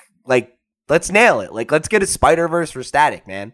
Like that's that's what that character needs. I think. yeah. the uh, th- that it's going to be digital first i think is interesting considering that that was sort of the the announcement that they made and like the promise that they're trying to stick to um but uh sean does that mean that digital first like it'll be releasing first on digital and then at some point or that there is a scheduled release for print afterwards or I that- didn't see a an announcement of like a scheduled release, but I I can't imagine uh, based on the language, right, that it will never come out or that they don't have a plan to release it physically. I would imagine that that would be something that would come down the road. And DC has done that a lot, and I would say they've been pretty good about it. Um, but for me, as someone as someone who keeps close to announcements when they're made, right? Um, when this book comes out, the announcement will be it's out digitally. Then it will not be talked about anymore unless it's so amazing that people just can't shut up about it. And then maybe whether it's a month later or two months later, whatever it is, there will not be that same excitement level for the physical release. And I get lost a lot when that happens on DC books. I have never bought a book by DC that was released first digitally. It's never happened. Hmm. Okay. Yeah. I- do do you think that you will for these? Like, or at least like maybe any of them? Um, I will for the first issue of Static Shock because, like you, I want it to succeed, but I don't want it to succeed bad enough that I'll buy it digitally. I'll I'll wait for the That's physical and you know. But you feel like you're you're good for that. Like you're gonna like come for that when it comes physically because you care about Static. I will. My concern yeah. is for other people who might get lost in the shuffle of the news. The, the you you get one every time you re-announce something after the first time, it's less hot. So they're gonna announce this. It's gonna be digital first. People who don't buy digital are gonna be like, okay, whatever. And then when they announce it again, those same people might say, eh, I don't know if I care anymore. It might get reviews that are unfavorable, and then they're like, ah, why would I buy this now? You know, who knows? Yeah, that's that's legit. Um, I, I I think I'm less concerned about that for Static specifically because I think Static is a character that like is recognizable at least to like our generation. It's all the other characters where I'm like I don't even know their fucking names. Like you want to like you want to get them out in front of people. Yeah. Yeah. I think I think the way to do it was to release the line, you know, to have you know, four or five books within the first yeah. 2 months digital and physical with a graphic novel on the way and the sampler I think you get people hyped, you catch them, you hook them. Because if you piecemeal it, then people are are less excited. They have more room to say, I don't know if I need this character. But if you release, if you have four books out at once and they're all hot and everyone's talking about it, then you feel more inclined to want to buy them all. So that's my opinion. DC knows more than me, you would think. So, um, you know, whatever they choose to do, I'm excited regardless, and I want this to work. Yeah, definitely dude, I I just want I want Static to have that Miles Morales appeal so bad. I really do. Yeah. Like I feel like he's so primed for it. I agree. Um we did get a couple more announcements worth talking about, but we're not really going to dive into them. We did get the name of Shazam 2. It's Shazam Fury of the Gods. Uh, they teased a cameo during the panel. I would imagine that cameo will be Black Adam. So cool. Um, and then we got confirmation actually of something that we talked about last week on the show, which was what is happening with the promised John Ridley Batman story. We now know that it is happening um, and that it will feature a uh, person of color um, under the cowl, of course. Uh, that would be Lucius Fox, or I'm sorry, um, Luke, his son. His son, yeah, Luke, Luke, Fox. There you go. Thank you. I always forget his son's name. Um, so cool. You know, we we already know how we feel. We've talked about that ad nauseum. Yeah, cool to see that we got confirmation of like what's gonna happen and like, you know, yeah. let's okay, good. Put the book out. I want to read it. Exactly. At this point, uh, interesting wrinkle to chew on for you guys at home is if this book is coming out and it was originally supposed to be tethered to 5G, is it is 5G still coming, or will this be an Elseworld slash Black Label joint? How do they handle that? Because obviously, if Bruce Wayne is not Batman in this book, what happened to Bruce Wayne? I think that's the easiest way to salvage if they think the ideas are cool, but they don't want to like fuck with the main, you know, the mainline shit. Like, yeah, just make it its own. whether it's like a side universe or whatever, if it's just this one Elseworld story that they're to keep to because they think the Luke Fox Batman idea has legs. Um, that's cool. Yeah. Worked for Jim Gordon's daughter, so why not, right? Like, Fair enough.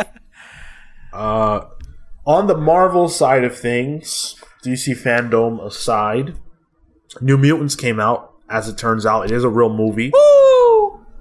Uh, and I don't believe it. apparently not that good. What? I heard mixed results at best, Yeah. I haven't heard anyone say that it's but great. not terrible. I Okay. all I said was not that good. yeah. Not that good implies bad, Um, Sean. No, no. No, it implies that it's not that good. Yeah, Batman v Superman's not that good. No, that's bad. Uh, whatever. I would say I would say it's not that bad. All right. Um, We're arguing the same shit, really. So New Mutants is out, and critics are lambasting it, partially for legit reasons, partially for not. Uh, some people, Partially for coming out. right? Some people are mad that it's out. They're mad with Disney and boycotting the film because they feel that Disney has not provided them with safe methods of watching the film. Um, be that as it may, I don't think that should be a slight against the movie itself. Um, but you know, here on Rotten Tomatoes, uh, it's not fa- uh, it's not faring particularly well. Um, it's got a twenty nine percent. Oh, sorry. What was it? Yeah, Oh, we didn't do the guess. yeah, my bad. Oh, I didn't look at its. I didn't look at its ratings right. specifically because I wanted to. All right. Well, you know, twenty nine percent something. I didn't say which. Fair. So why don't you guys go ahead then? That's that's the critic, and the viewer is fifty four. All right. Okay. Um, I'm gonna agree with you. That's the critic. It's got to be because you led with that. And I'm gonna say the fan response is like, so is it sub 54? It could be. That's so aggressive. I'm gonna say it's in the 60s. Let's say 62. I don't know. All right. So you guys are right, of course, that the critic score is a twenty nine. Um, Fucking rough. but the audience score is only a fifty two. Woo! wow, was that what you Oh, no, said? I said 54. I 52? said 54. Damn, we both lost. Oh, you, br- yeah, you, you Damn. busted Yep. too high. Yep. I was the Uh, closest God, loser. that's fucking rough, man. 52? Yeah, it's unfortunate. Uh, what I have read about it is that it is very uh, average. That the script is a little bit half cocked, um, but the performances are strong. Well, that's good. Um, a lot of people upset about various different elements of it, how they changed characters for the film. Uh, Scott Mendelson, who is a critic, said that it is the worst X Men movie ever. okay. Um, Maisie Williams actually uh, had a, a, a slick clap clapback, and she said, "Sounds like a must see. Get your tickets now." That shit fucking killed me. I was like, yo, that is hilarious. What a. Re-. Like, she fucking shared a link to the review, too. Like, That's awesome. savage, it's fucking great. S- absolutely savage. Um, probably more disappointing than that is the way that uh, Bob McLeod feels about it. Oh, this broke my heart. Yeah. Um so he actually spoke out I believe it was on Facebook. Yeah, it was on Facebook. And he had a lot of, you know, negative things to say.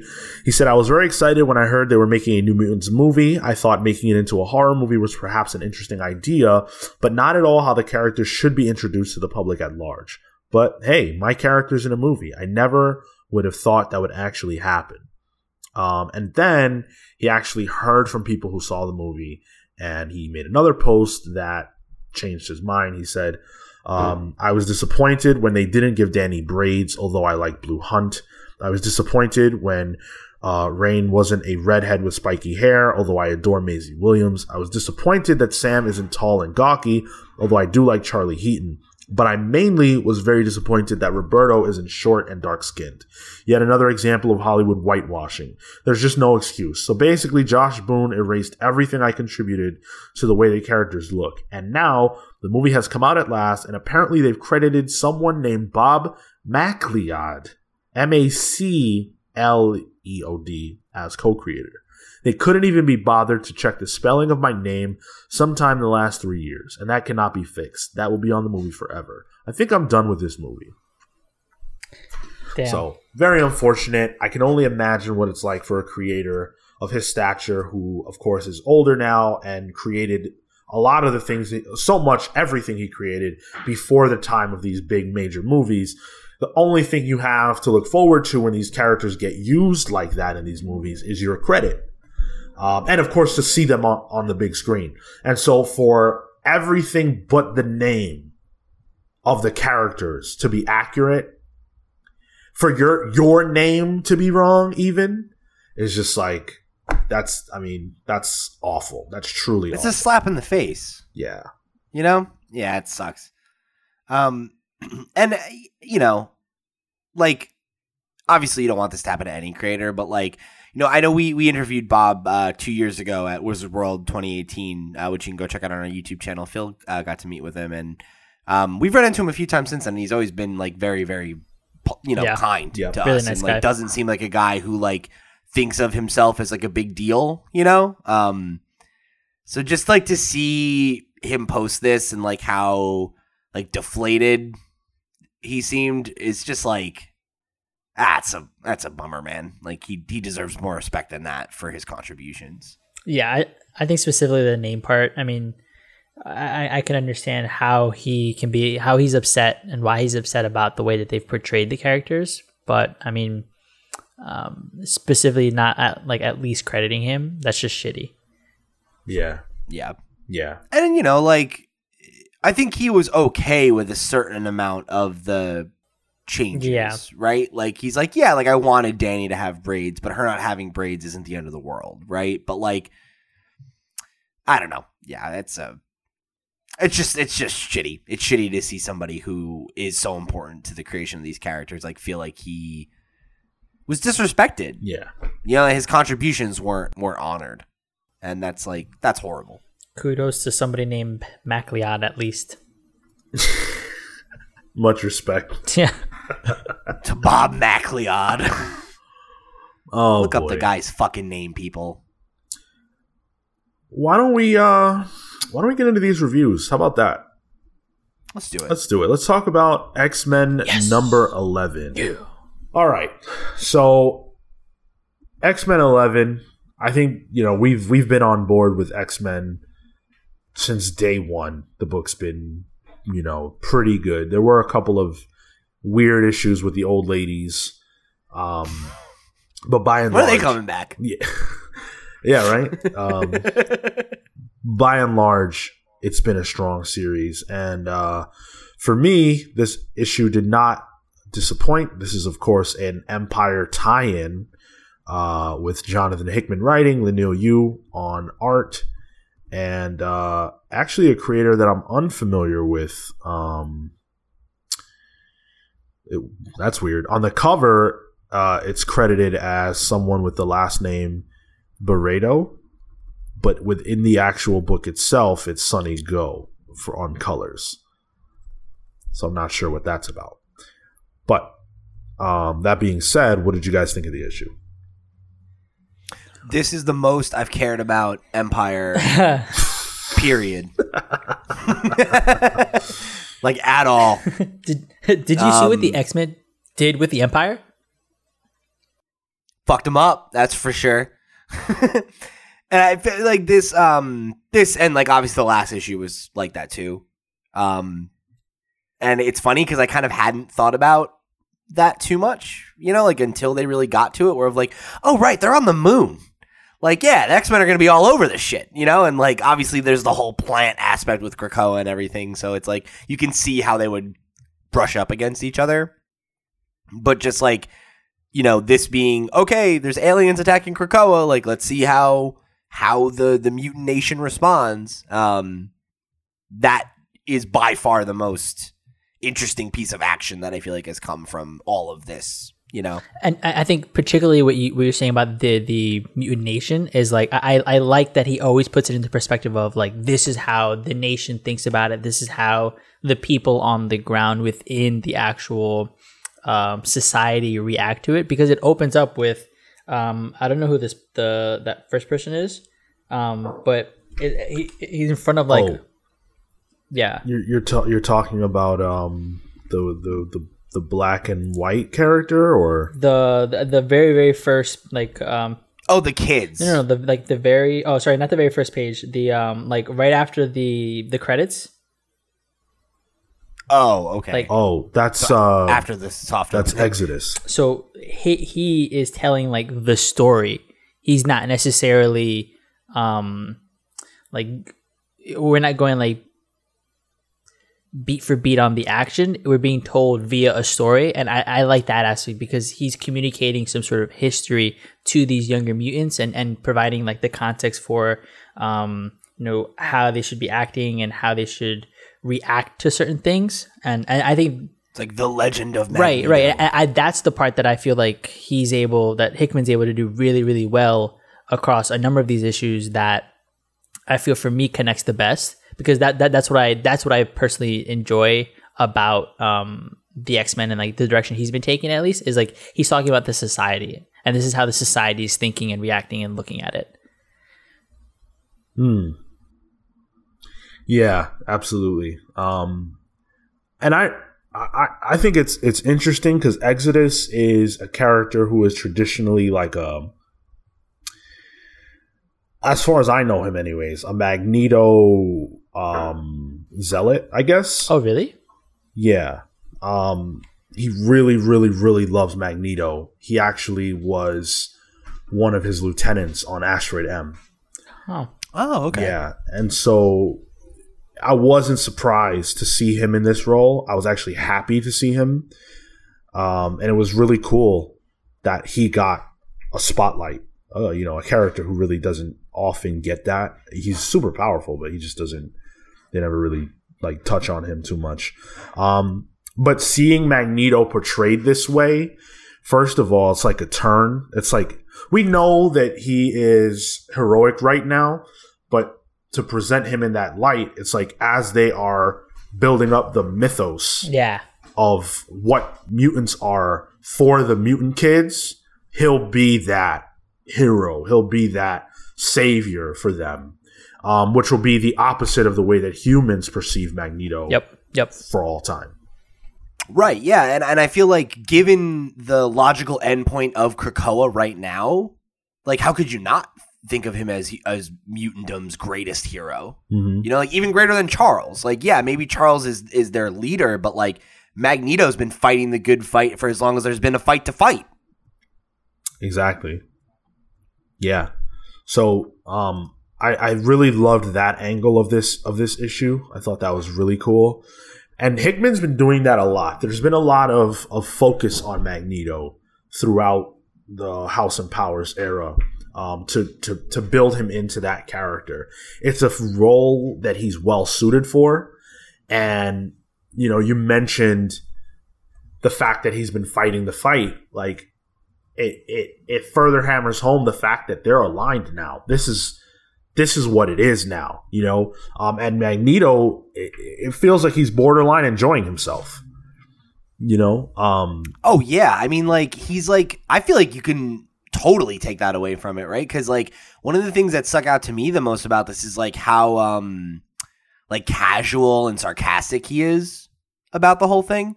You know, like he fights their leader and he's like you know, it's like oh, I, like I've already beaten you. You know, and like he just takes him out like it's no big deal or like the part where um he orchestrates the whole plan with Magma and Iceman and then Iceman's like, "Oh yeah, like I can do it no problem, but it might be a little bit a little brittle though." And then he goes, "Broken metal with sharp edges. Whatever will I do with that?" And it's Yeah. just like, yeah, he's just he's just like gliding in and he's like got it. No big deal. And uh it just makes him I don't know, like he he feels larger than life in Hickman's run. You know, like and like you believe of the idea of him as like of of one of mutants the mutants' greatest heroes and like of this, you know, the the master of magnetism, all that stuff. It's like, yeah, man, of course. Like Magneto's the guy, you know, and I um I've really loved his portrayal throughout Hoxpox and like I don't know, I've I've always liked Magneto and I think like he works as a more you know, a more villainous villain, I guess, but like I much prefer the interpretation of him as like a complex man with complex morals. Yeah. You know? Um, and like I guess kind of analogous to like the way that we talked about like Black Adam, right? Where it's like in Krakoa, Magneto's a hero. Everywhere else, he's not. It's like, oh well, that's all that matters, really. Like you know, like he's he's a champion of his people.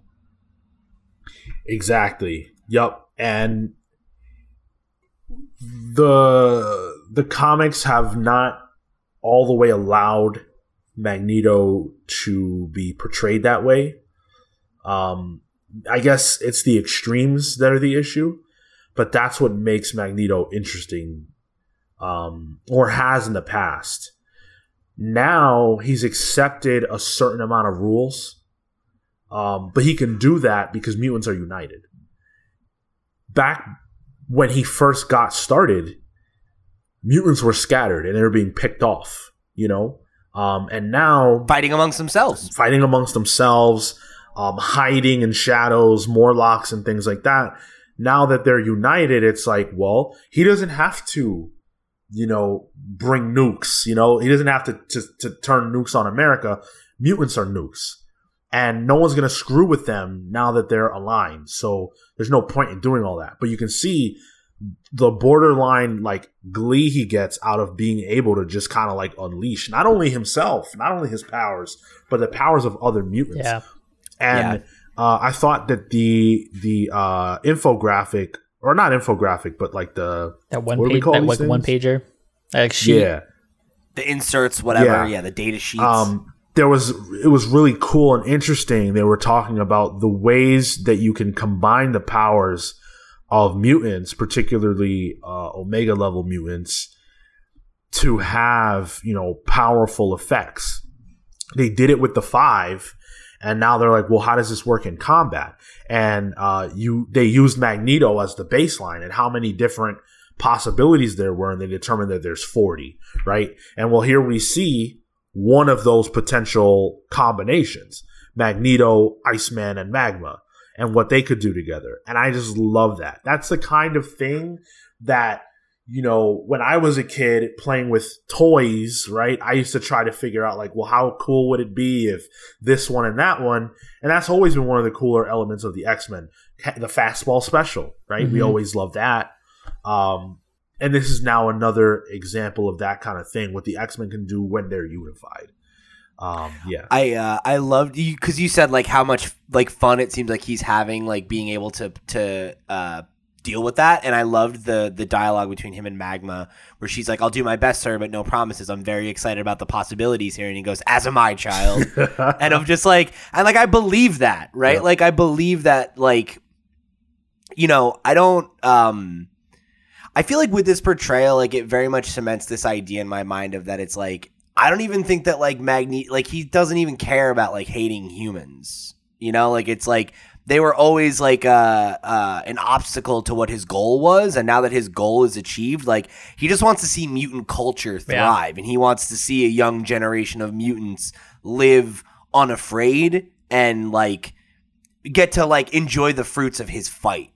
You know, it's like it's not even about him, you know, like or or what he gets out of it. Like it's about them. It's about that next generation and like what their freedom means and like the fact that him and his disciples and his pupils and his acolytes and all these people that believed in him and, and his mission or believed in Charles and Charles's mission um, that they didn't even get to enjoy you know um but like their children will their grandchildren will and like that's what it that's what the fight means for him you know and like i don't know like i just i love that portrayal it's the same reason that i feel like apocalypse is so interesting right now Yeah. because it's like it's he's a warrior who gets to put down his blade you know like well what does that mean for him Right. That's that's exactly exemplified in that in that opening with Exodus. Uh, I just found the the panel that I really liked. It was um the one kid. He's like, "Then what can we do?" And he responds with, "You, all of you, will grow and play and live and love as you should. Leave progress to us. You're in good hands." And like that is everything that any of these people have wanted, and now that they have it, mm-hmm. they- they're just playing with it. That's a really good point. Mutant children have never been so in in real life, right? Like human children don't well, I should say American children because and and you know western children don't necessarily have to fear war. They don't have to fear the enemies of their country because there's a military, there's an army that's going to take care of that Yeah. um, you know, other people put their lives on the line so that we don't have to worry about that as children. Um, and mutant children never, ever, ever could have had that type of security. Obviously, the ones who have abilities that don't manifest until they're a little bit older, or the ones who can hide their mutation, they don't necessarily have to worry about that. But um, a lot do. And if you look at some of the kids he's talking to, they do. Um, but now they have that protection. And this book does talk about the fact that there are a lot of mutants that that are on Krakoa who do not know how to use their powers offensively. They don't have training. They're not skilled. and like more importantly, they don't want them to. Right. They don't want them to have to. Yeah. And I thought that was really interesting. Of like we're not they uh they said like we're actively not trying to have a militaristic environment where everyone's a soldier, right? And we're we're like it's that whole idea of like that uh, children should be able to sleep at night, right? Like and that like that's what they're fighting for. And I feel like it's cool because I think that's a huge thing where you made the point earlier of like how part of the problem with like humanizing Magneto is the lengths that he's been willing to go in the past. Um, like Magneto's a terrorist, right? But what's the difference between a terrorist and a freedom fighter? Being on the winning side. Um, and now they are the winning side, and I think you can justify, or or maybe not justify, but at least contextualize a lot of the actions of mutants that were not necessarily evil um, but who were antagonistic in a violent way towards humans. Um, and it it lets you put them in a light where like they are not necessarily like you know uh quote unquote heroes in the traditional sense. But i think all the x-men have been pushed away from that now because the rules that they're playing by aren't the same you know? Like they're not treated the same way as people. So like why should they try to like play ball or play by by our rules, right? Like fuck that. You know, like they're they're trying to preserve a future for for children. And like I think as soon as you look at it through that lens, like it makes it makes so many of their actions like different. And I, that's one of the things that's been so cool about Hoxpox is and this age of the X-Men is that like Hickman and company are like interested in in talking about kind of the unsavory reality of like politics and running a country and like what it means to provide that level of security uh to your people you know that like when you like you use the example of america right? For all the um the ills and evils of our country and our government and our military of which there are many um those some of those things are necessary on some level to have the level of national security and comfort that the average American enjoys, right? And I'm not here to make a, a, a, commentary about that or anything, right? But like the fact that the book is interested in having that dialogue, that they have to have those things, they have to have those conversations, they have to have a group of people that think about how to weaponize the 2% of them that are willing to fight, um, is real. You know, like that's a realistic thing that a mutant nation would consider, would have to grapple with. And like that's what makes these books so fucking satisfying, right? And it's like the moments like this of uh you said it was his name's Exodus, right? Of Exodus at the fire with these children is the the human look at those things. Not human, but you know what I mean. Like the the the Like empathetic. I guess more moralistic looking at of those things of like, yeah, I mean like X Force kills people under the shadow of night so that these kids can sit around this campfire and, you know, and and go to bed soundly. Right. And like that shit is fucking really cool. Like that's that's such a unique look at the X Men, and it's been such a joy. The um the the only like other thing I, I want to call out for like the mutant training was um, like ha- like sitting there and like reading that and then having thought about it. The they they're trying to be non-militaristic, but I mean the X Men were essentially that outfit, right? They were they were the original group meant to harness their powers in order to sure stop crime or like bring about a better light to uh, for mutants, but they were an organized. There was they were a type of organized group, not necessarily like a militia, but they were militaristic in that sense. And I, I just thought that like an, an irony to, especially considering where like typically on the side of Xavier's point, and he's the one who did that versus Magneto sort of going it alone. Later he gets the Brotherhood, but at the uh, on the onset, it's just Magneto fighting for what he believes to be the the right way to approach this. I think that's a really interesting point uh, to mention because um, I think about like the difference between the Teen Titans, right, and the original X Men. They're both young groups of people. No one ever talks about the Teen Titans as militarized or as um, you know, they don't they don't mention like child soldiers or any no one no one ever Yeah. that's not the narrative around those characters. And the reason is because of the reason why the X-Men exist. They don't exist to be fun-loving teens who have these powers and want to you know, save the world. They exist because of a specific need. The Teen Titans don't actually have to exist, right? Like the, the Justice League is enough for the problems of Earth. Um, yeah, they're basically just like adventurers. Yeah. You know, like kind of it's like, yeah, they're doing this because they can and they they're heroes and they want to help people and they want to be the next generation of heroes. Great. right. But the X Men are doing it out of survival. They- it's you know, like it's a need. Uh, without the X Men, an uncountable number of mutants die or never get to be born, or whatever the case may be. They're enslaved, however you want to look at it.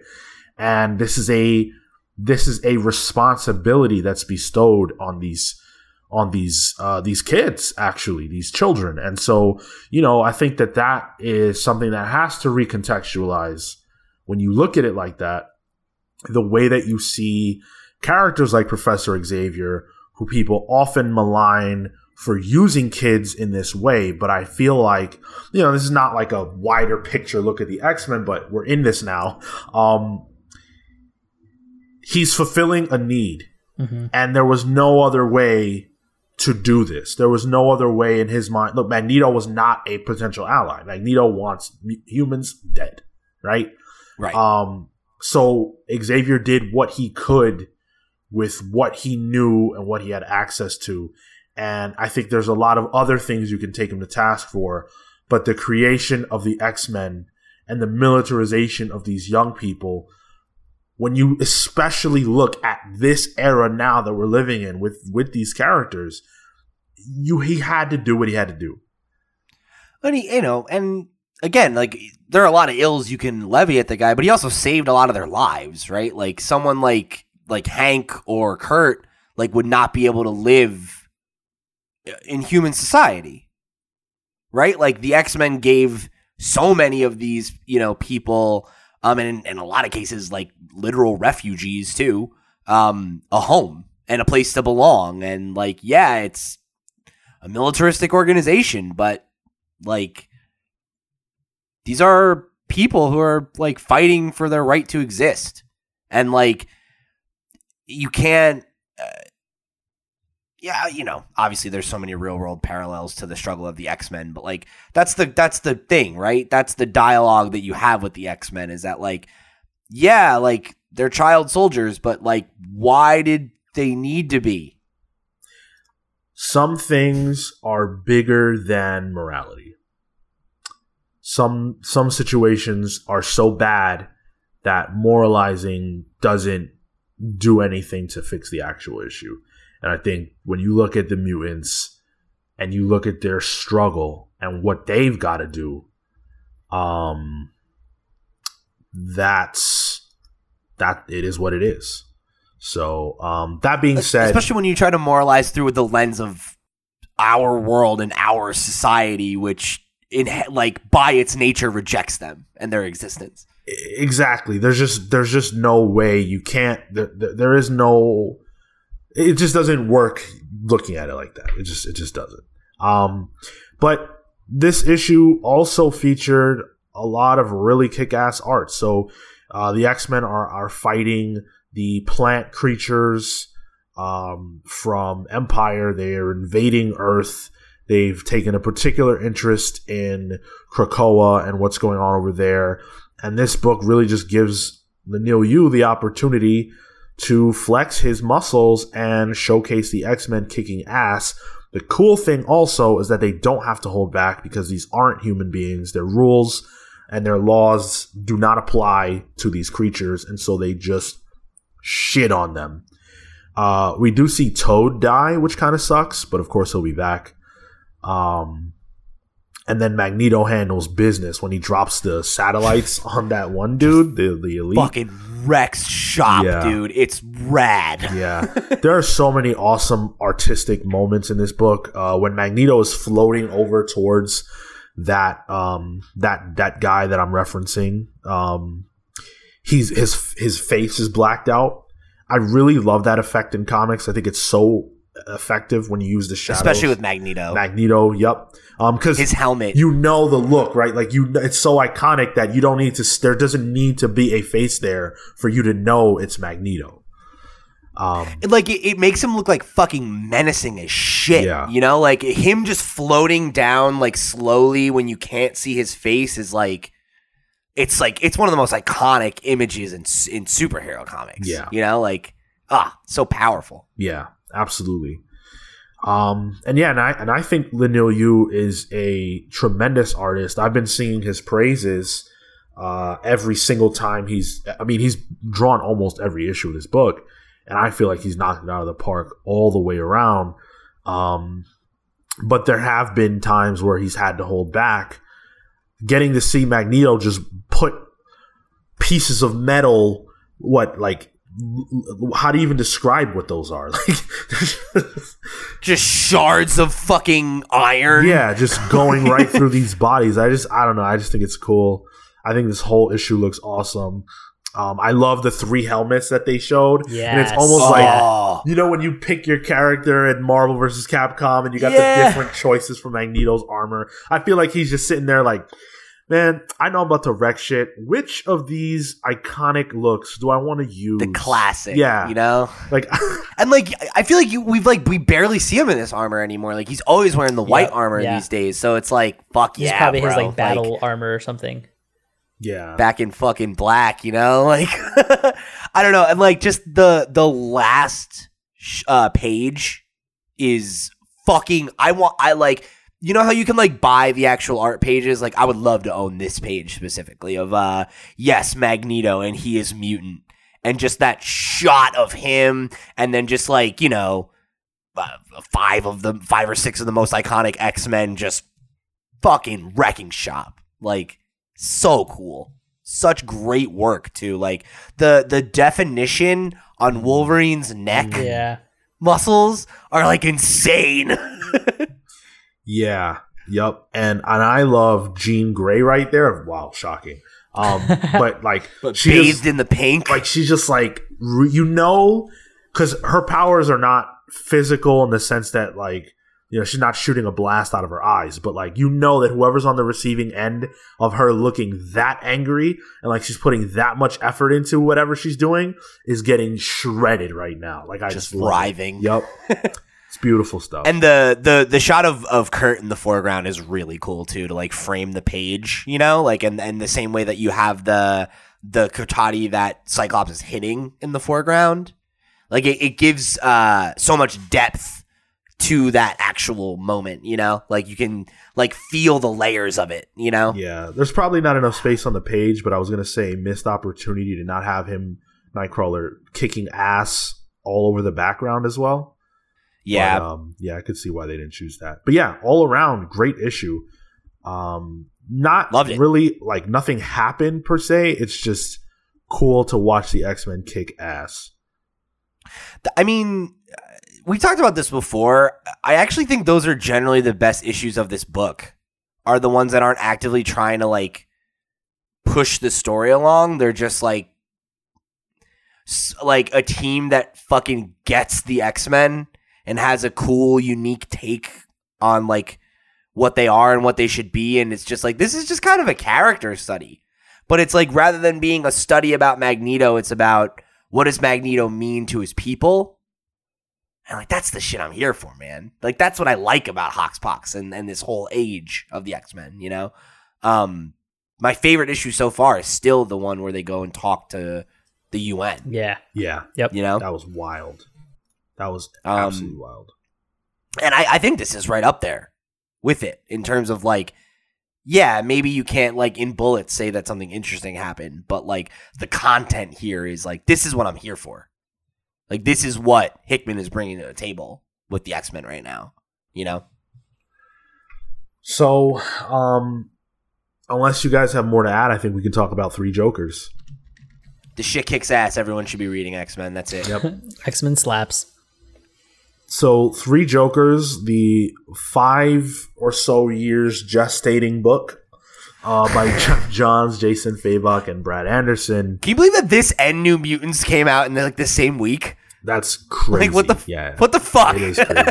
like everything is being. They're getting everything out now before the world ends. yeah, right?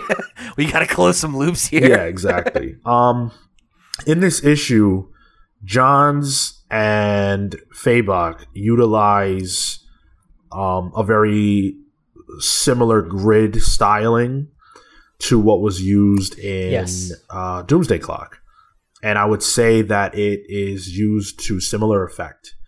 Um, it, it really is a powerful tool in the right hands. If you go to the page, it's page uh, 11, the page of the sequence where Bruce's parents are being murdered and they come out of the uh, the movie and everything else. I, I talk about this sometimes. One of the most powerful things that only comic books can do is um, show you the the movement of characters and the passage of time through panels allowing your mind to fill in the blanks. You don't have to see absolutely every single thing that happens in order to understand how they get from point A to point B. Sometimes in comics uh, creators will struggle with that and you will be like wait how did this how did they get from here to there? Um, but the most effective creators understand how to do that.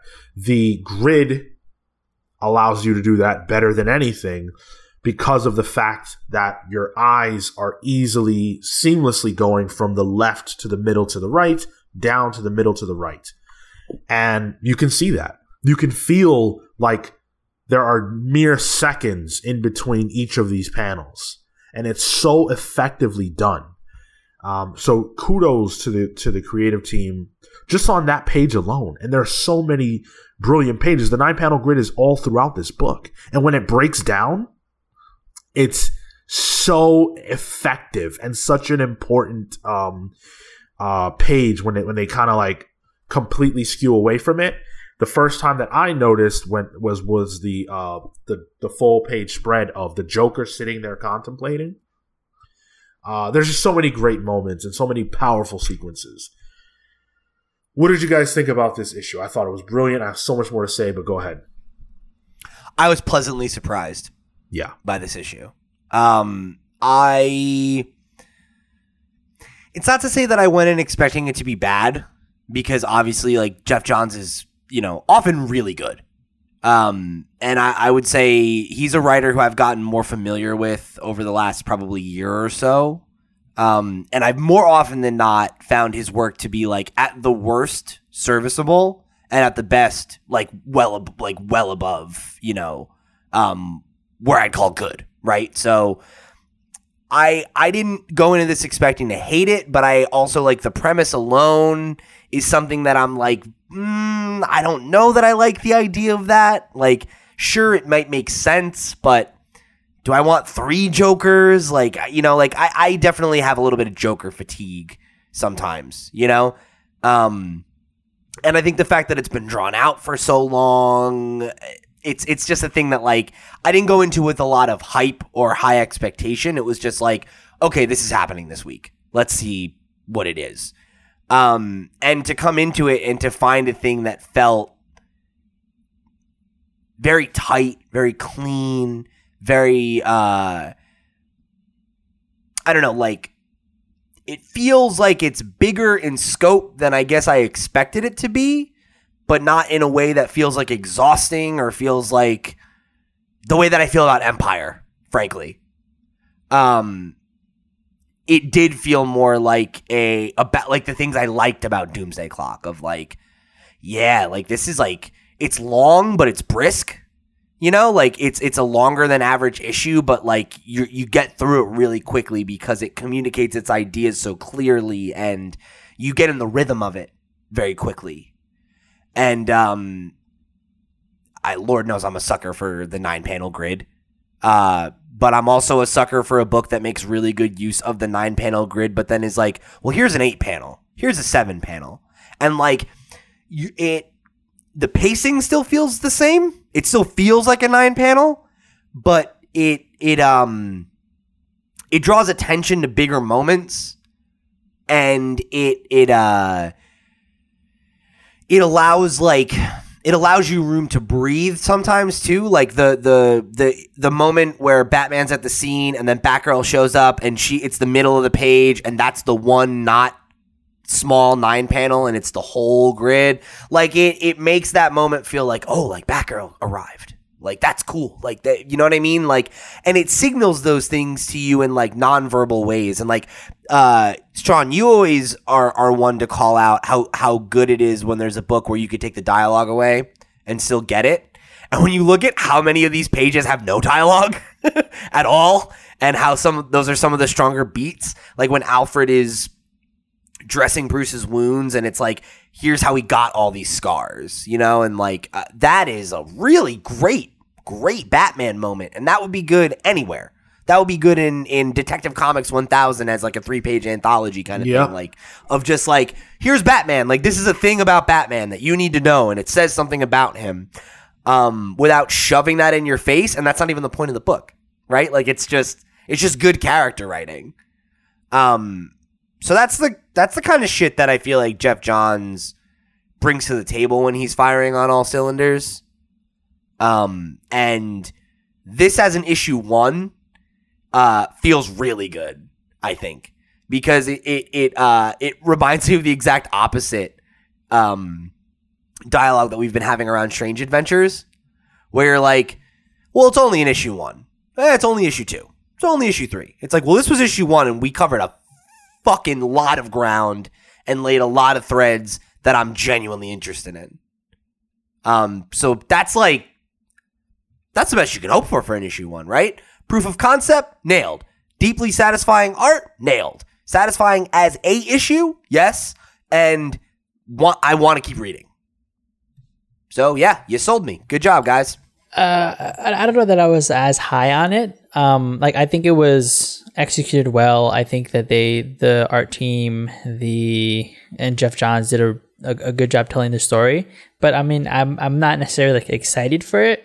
Um, for me, it kind of felt like you know, all right, we're going through like a Batman story, and you know, I, I I've seen those. I'm just kind of reading through to see where the the differences are in in the story What's the yeah, twist? like what's the twist? And um, I, I was actually surprised because I didn't I didn't enjoy the the the grid. Um, I typically do, but yeah, Really? for for whatever for That's whatever surprising. reason, like it didn't feel as dynamic to me. It felt too clean, I think, and for it to be like a Joker story, I don't know that um, it sort of fits like the typical madness I might expect. I think the the one moment where it did break away slightly and, and interest me a little bit was what page is this? This is 42 where they're in the aquarium and then there's a page where um Batman or rather uh, Barbara pushes the Joker through like a glass and then the glass actually breaks out beyond the the border and the panel. And I'm like oh okay cool. Like that's the kind of dynamism I feel like is um typical in a Batman story and you can take advantage of in a Batman story. Whereas here, you, you know, you can control the time. You were able to to control the movement, but I think there wasn't as much energy for being able to tell the story from a visual perspective outside of them just being captured like captured moments and um I, th- th- those that, that was like my my biggest i think critique of it was just like the the, the moments are happening and, and they're good but they didn't catch me enough um and I, I don't think that the this story for me is interesting enough to sort of catch me like I understand that there's three Jokers and there's like the mystery behind that as to why, but I, am kind of at the point where I'm like, okay, cool, we're gonna go through it and then we're gonna find out why, and then I'm gonna I, am gonna be able to see if that's like uh, appealing to me. Um, not to say that it's not executed well, it is, um, but um, my my hype and interest level isn't necessarily there. I think it's interesting because I wouldn't say that I'm hype for it either. I just think like this issue drew me in to it. But it doesn't it doesn't sound like it connected for you. Yeah, not not necessarily at the the same uh, extent. Um, yeah, I, I don't know that it just like outright connected with me. Man, I I feel like this is the best looking book I have read. Maybe this whole year. No, F- Fabok's art is like top notch. He's he's a next level artist. Um, and this is him with like a long time to work on the book, right? Um, yeah, five years. Yeah, yeah, some some amount of that, right? He's been working on this book, and it shows. Um, I think this is a brilliant looking book. I, I I can't sing the praises of the art enough. It's crazy how good this book looks, guys. Like if you have not picked this up, go buy it. Uh, that being said, the story being told. Geoff Johns is such a master. like the way the dialogue between Batgirl and Batman, or Hood and Batman, or Batgirl and Hood is so crisp because without belaboring the point, he gets across that these characters have problems with each other. That it's not all good. I've never seen Jason Todd characterized this well. Typically, I don't like him. Um, I thought he was he was very very well handled here by Johns. Um, Batgirl two tremendous. Um, there's a uh, I'm trying to find a particular uh, conversation where she just like clearly is unhappy with with even having to be here with this situation. It it has her on edge. Um, she's asked if she needs a ride, and she's like, "I've got one." You know, like I don't need that. Oh yeah. Um, like I just I just love so much of this. The conversation between Hood and Batman, where Hood is taking things too far, and he he's trying to you know um, interrogate the Joker goon in the ambulance, like the interaction between Batman and him there and their relationship when they're in the car. Like there's so many moments Eh, when they're in the car and Batman is, or Red Hood is like, how come the the passenger seat just feels uncomfortable? It's like you don't want someone to be here. He's like, you're projecting. That's because those two have had an icy relationship ever since Jason Todd came back from the dead. Batman doesn't know how to deal with the fact that he that's his ultimate failure. And Jason doesn't know how to deal with the fact that he feels like Batman failed him, and he feels like since he came back to life, he's been rejected by the family. There's so much under the surface of every one of these interactions, and if you know these characters, you are rewarded so much for reading this book. And I love that about comic books. It's it's like the only medium that can do that like this. For the superhero comics.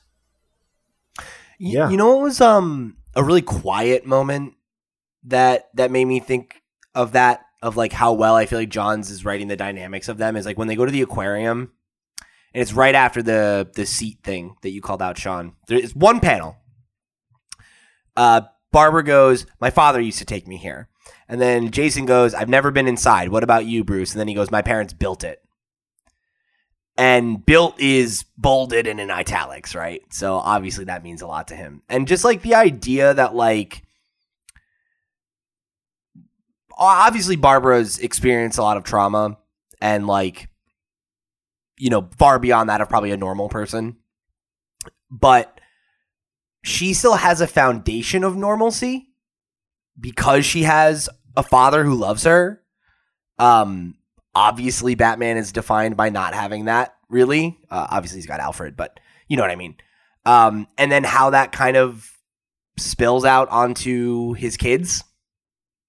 You know, is like it's like all exemplified in that one little moment and it is a thing that like if you don't know these characters that intimately and I don't know them that that intimately, right? Like I'm a pretty casual Batman fan. Um but for me I read that and was like that's really that's a like pretty profoundly sad character beat that takes place in one quick throwaway kind of conversation in one panel, you know? Um, it is a book that rewards you for knowing and caring about these characters and what they mean to each other and how they feel about each other. Yeah. And and it's brilliant. And, you know, Geoff Johns doesn't step down too often to tell stories anymore in comics unless they're meaningful to him.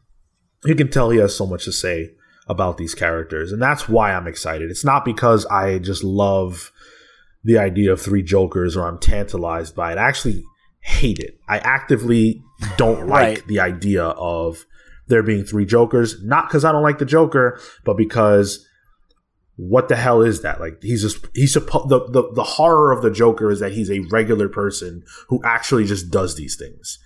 And so for there to be three of him, what's that about? Is he split in three? Why, why, why? All of that we'll find out, and that's fine. I'm here for the creative team that is doing such amazing work right now. That's why I'm here. I'm here for Geoff Johns. I'm here for Jason Fabok. I'm here for Brad Anderson because I think this book is colored brilliantly too, and um, lettered brilliantly as well. So I uh, can't get enough. Think it was brilliant. Ends crazy uh, with them killing this particular version of the Joker, with Jason killing this version of the Joker, Barbara letting it happen. Essentially, she she puts in an, some level of effort, but as Jason points out, she don't miss. So the fact that When's she the missed last time you missed? exactly, um, and now of course they have to deal with what's going to happen when Batman finds out that they did this. Um, I just think this issue is absolutely brilliant, and I am so hyped for more. It does actually change some pretty significant things. The first one being that there's a clear retcon here of Joker saying he didn't kill Jason Todd. Right. Yeah, that he intentionally left him alive. that yeah that flies in the face of absolutely everything that we know about these characters. Um and that's an interesting wrinkle. I don't feel like they'll tug on it. I think that's just the new continuity now. Um i don't see how that could make any sense considering that jason was resurrected in a lazarus pit. But go off johns. Do you uh i love it i'll be here for issue two can't wait Yeah, yeah. I, I have to say, I think I'm uh, I'm I'm with you. I'm on board, and I really really didn't expect to be uh, for the same reason that you laid out. Of just like the conceit of it isn't interesting to me, but like it feels like a good Batman story. And I gotta say, I also think that my enjoyment of this was probably very much helped by the fact that I just got the Batman trailer last week, and I'm like, fuck yeah, I fucking love Batman. Like, Yeah. you know, so I'm like, I'm here for it in the same way that I'm like, yo, when's Gotham Knights coming out? Like, let's fucking go, boys. Sure. Let's great, great uh, seven day period to be a fan of the Bat. yeah, some good stuff. Yep. So, uh, you guys at home, let us know your thoughts about both of these books or whichever one you're reading. Uh, these are two of the biggest books being published right now. And uh, I'm very interested in what people think about Three Jokers. I've seen a lot of positive reactions, but they're always measured. They're like, wow, this was great, but I don't know. I don't know what to think yet. And um, so I, I'm really curious what you guys at home think about this. And of course, anything that we talked about on this episode, let us know if you're a YouTube viewer. What did you think about us showing you the trailers while we discussed them? Was that distracting or did you love it? Uh, if you are an audio only listener, go watch that and let us know what you think about it. Even if you don't watch it, just subscribe. Yeah, Give me the vanity numbers. that's right. Um, And also, other things you can do to help us out is uh, hit us up on social media. Share these when we drop them. Share these episodes when we drop them on your social accounts. Uh, you know, with the retweets, they really help a lot. If you want to go onto your podcast hosting platform of choice and leave us a rating, we really appreciate it. That helps us out a lot. You can write to us at thecomicspals at gmail.com or you can join our Discord server where we do have tons of conversations that go on over there. We schedule streams all the time, sort of, um, that we do. and you guys are more than welcome to come and join us for all of that cool stuff. Everything that I mentioned is free to do, and it helps us out a lot more than it costs you. And uh, we really appreciate you guys. So thank you so much. As we move forward, we've got 99 episodes to go before 300. So mark your calendars for that one. Get excited. Yes. Let's do some. Get hype. It'll come before the next issue of Three Batmen if the current trajectory is any indication.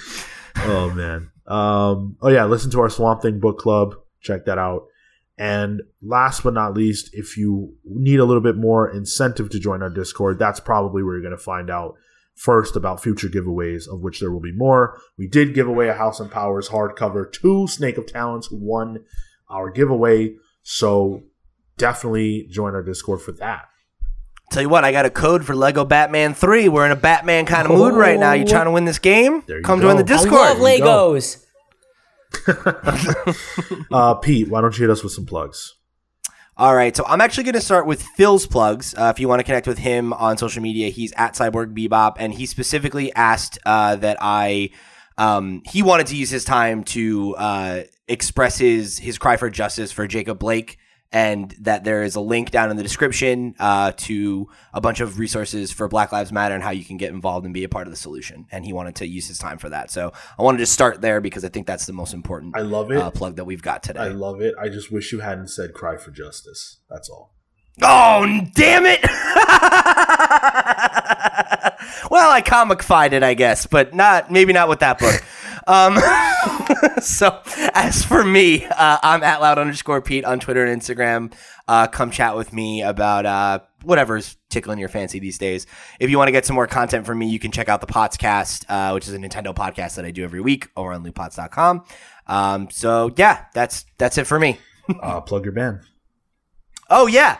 Uh, also check out my band, Long Friend Time Friend. Um, we recently completed work on our our debut album, uh, and we actually just put out um, a free single that you can grab over on Bandcamp uh, called Prior Eyes. Uh, it's it's a tight little song. I like it a lot. Uh, I hope you'll check it out. Marco? I'll start with Kale. You can find him at Toto in Tow. That's T O T O I N T O W. And uh, go check out his work at kaleward.com and um, all the stuff that he does, you know, tweeting and uh, his Instagram with his dog. As for me, you could find me at Mr. Marco Nemoto on Instagram and Twitter. Come talk to me about that Swamp Thing book club, son. And then I counted through when the 300th episode would be. It's actually July 23rd, 2022. So we'll see you guys then. Wow. Hopefully the world still exists. if it is, we'll be here. I'm gonna start with myself, um, and let you guys know that uh, you can follow me on Twitter and Instagram only at Sean Soapbox. Hit me up to talk about all of the really amazing things that are happening right now. There's a lot of awful stuff, and you know I feel like we're inundated with that every day. One of the beautiful things about getting to do this podcast, about loving geek, you know, nerd culture, is that you know, alongside all of that, there are some really cool announcements, and you know, I want to talk about all that stuff. So come hit me up if you also want to. And with that, we're the Comics Pals. Take care, guys. see you next time. Take care of each other.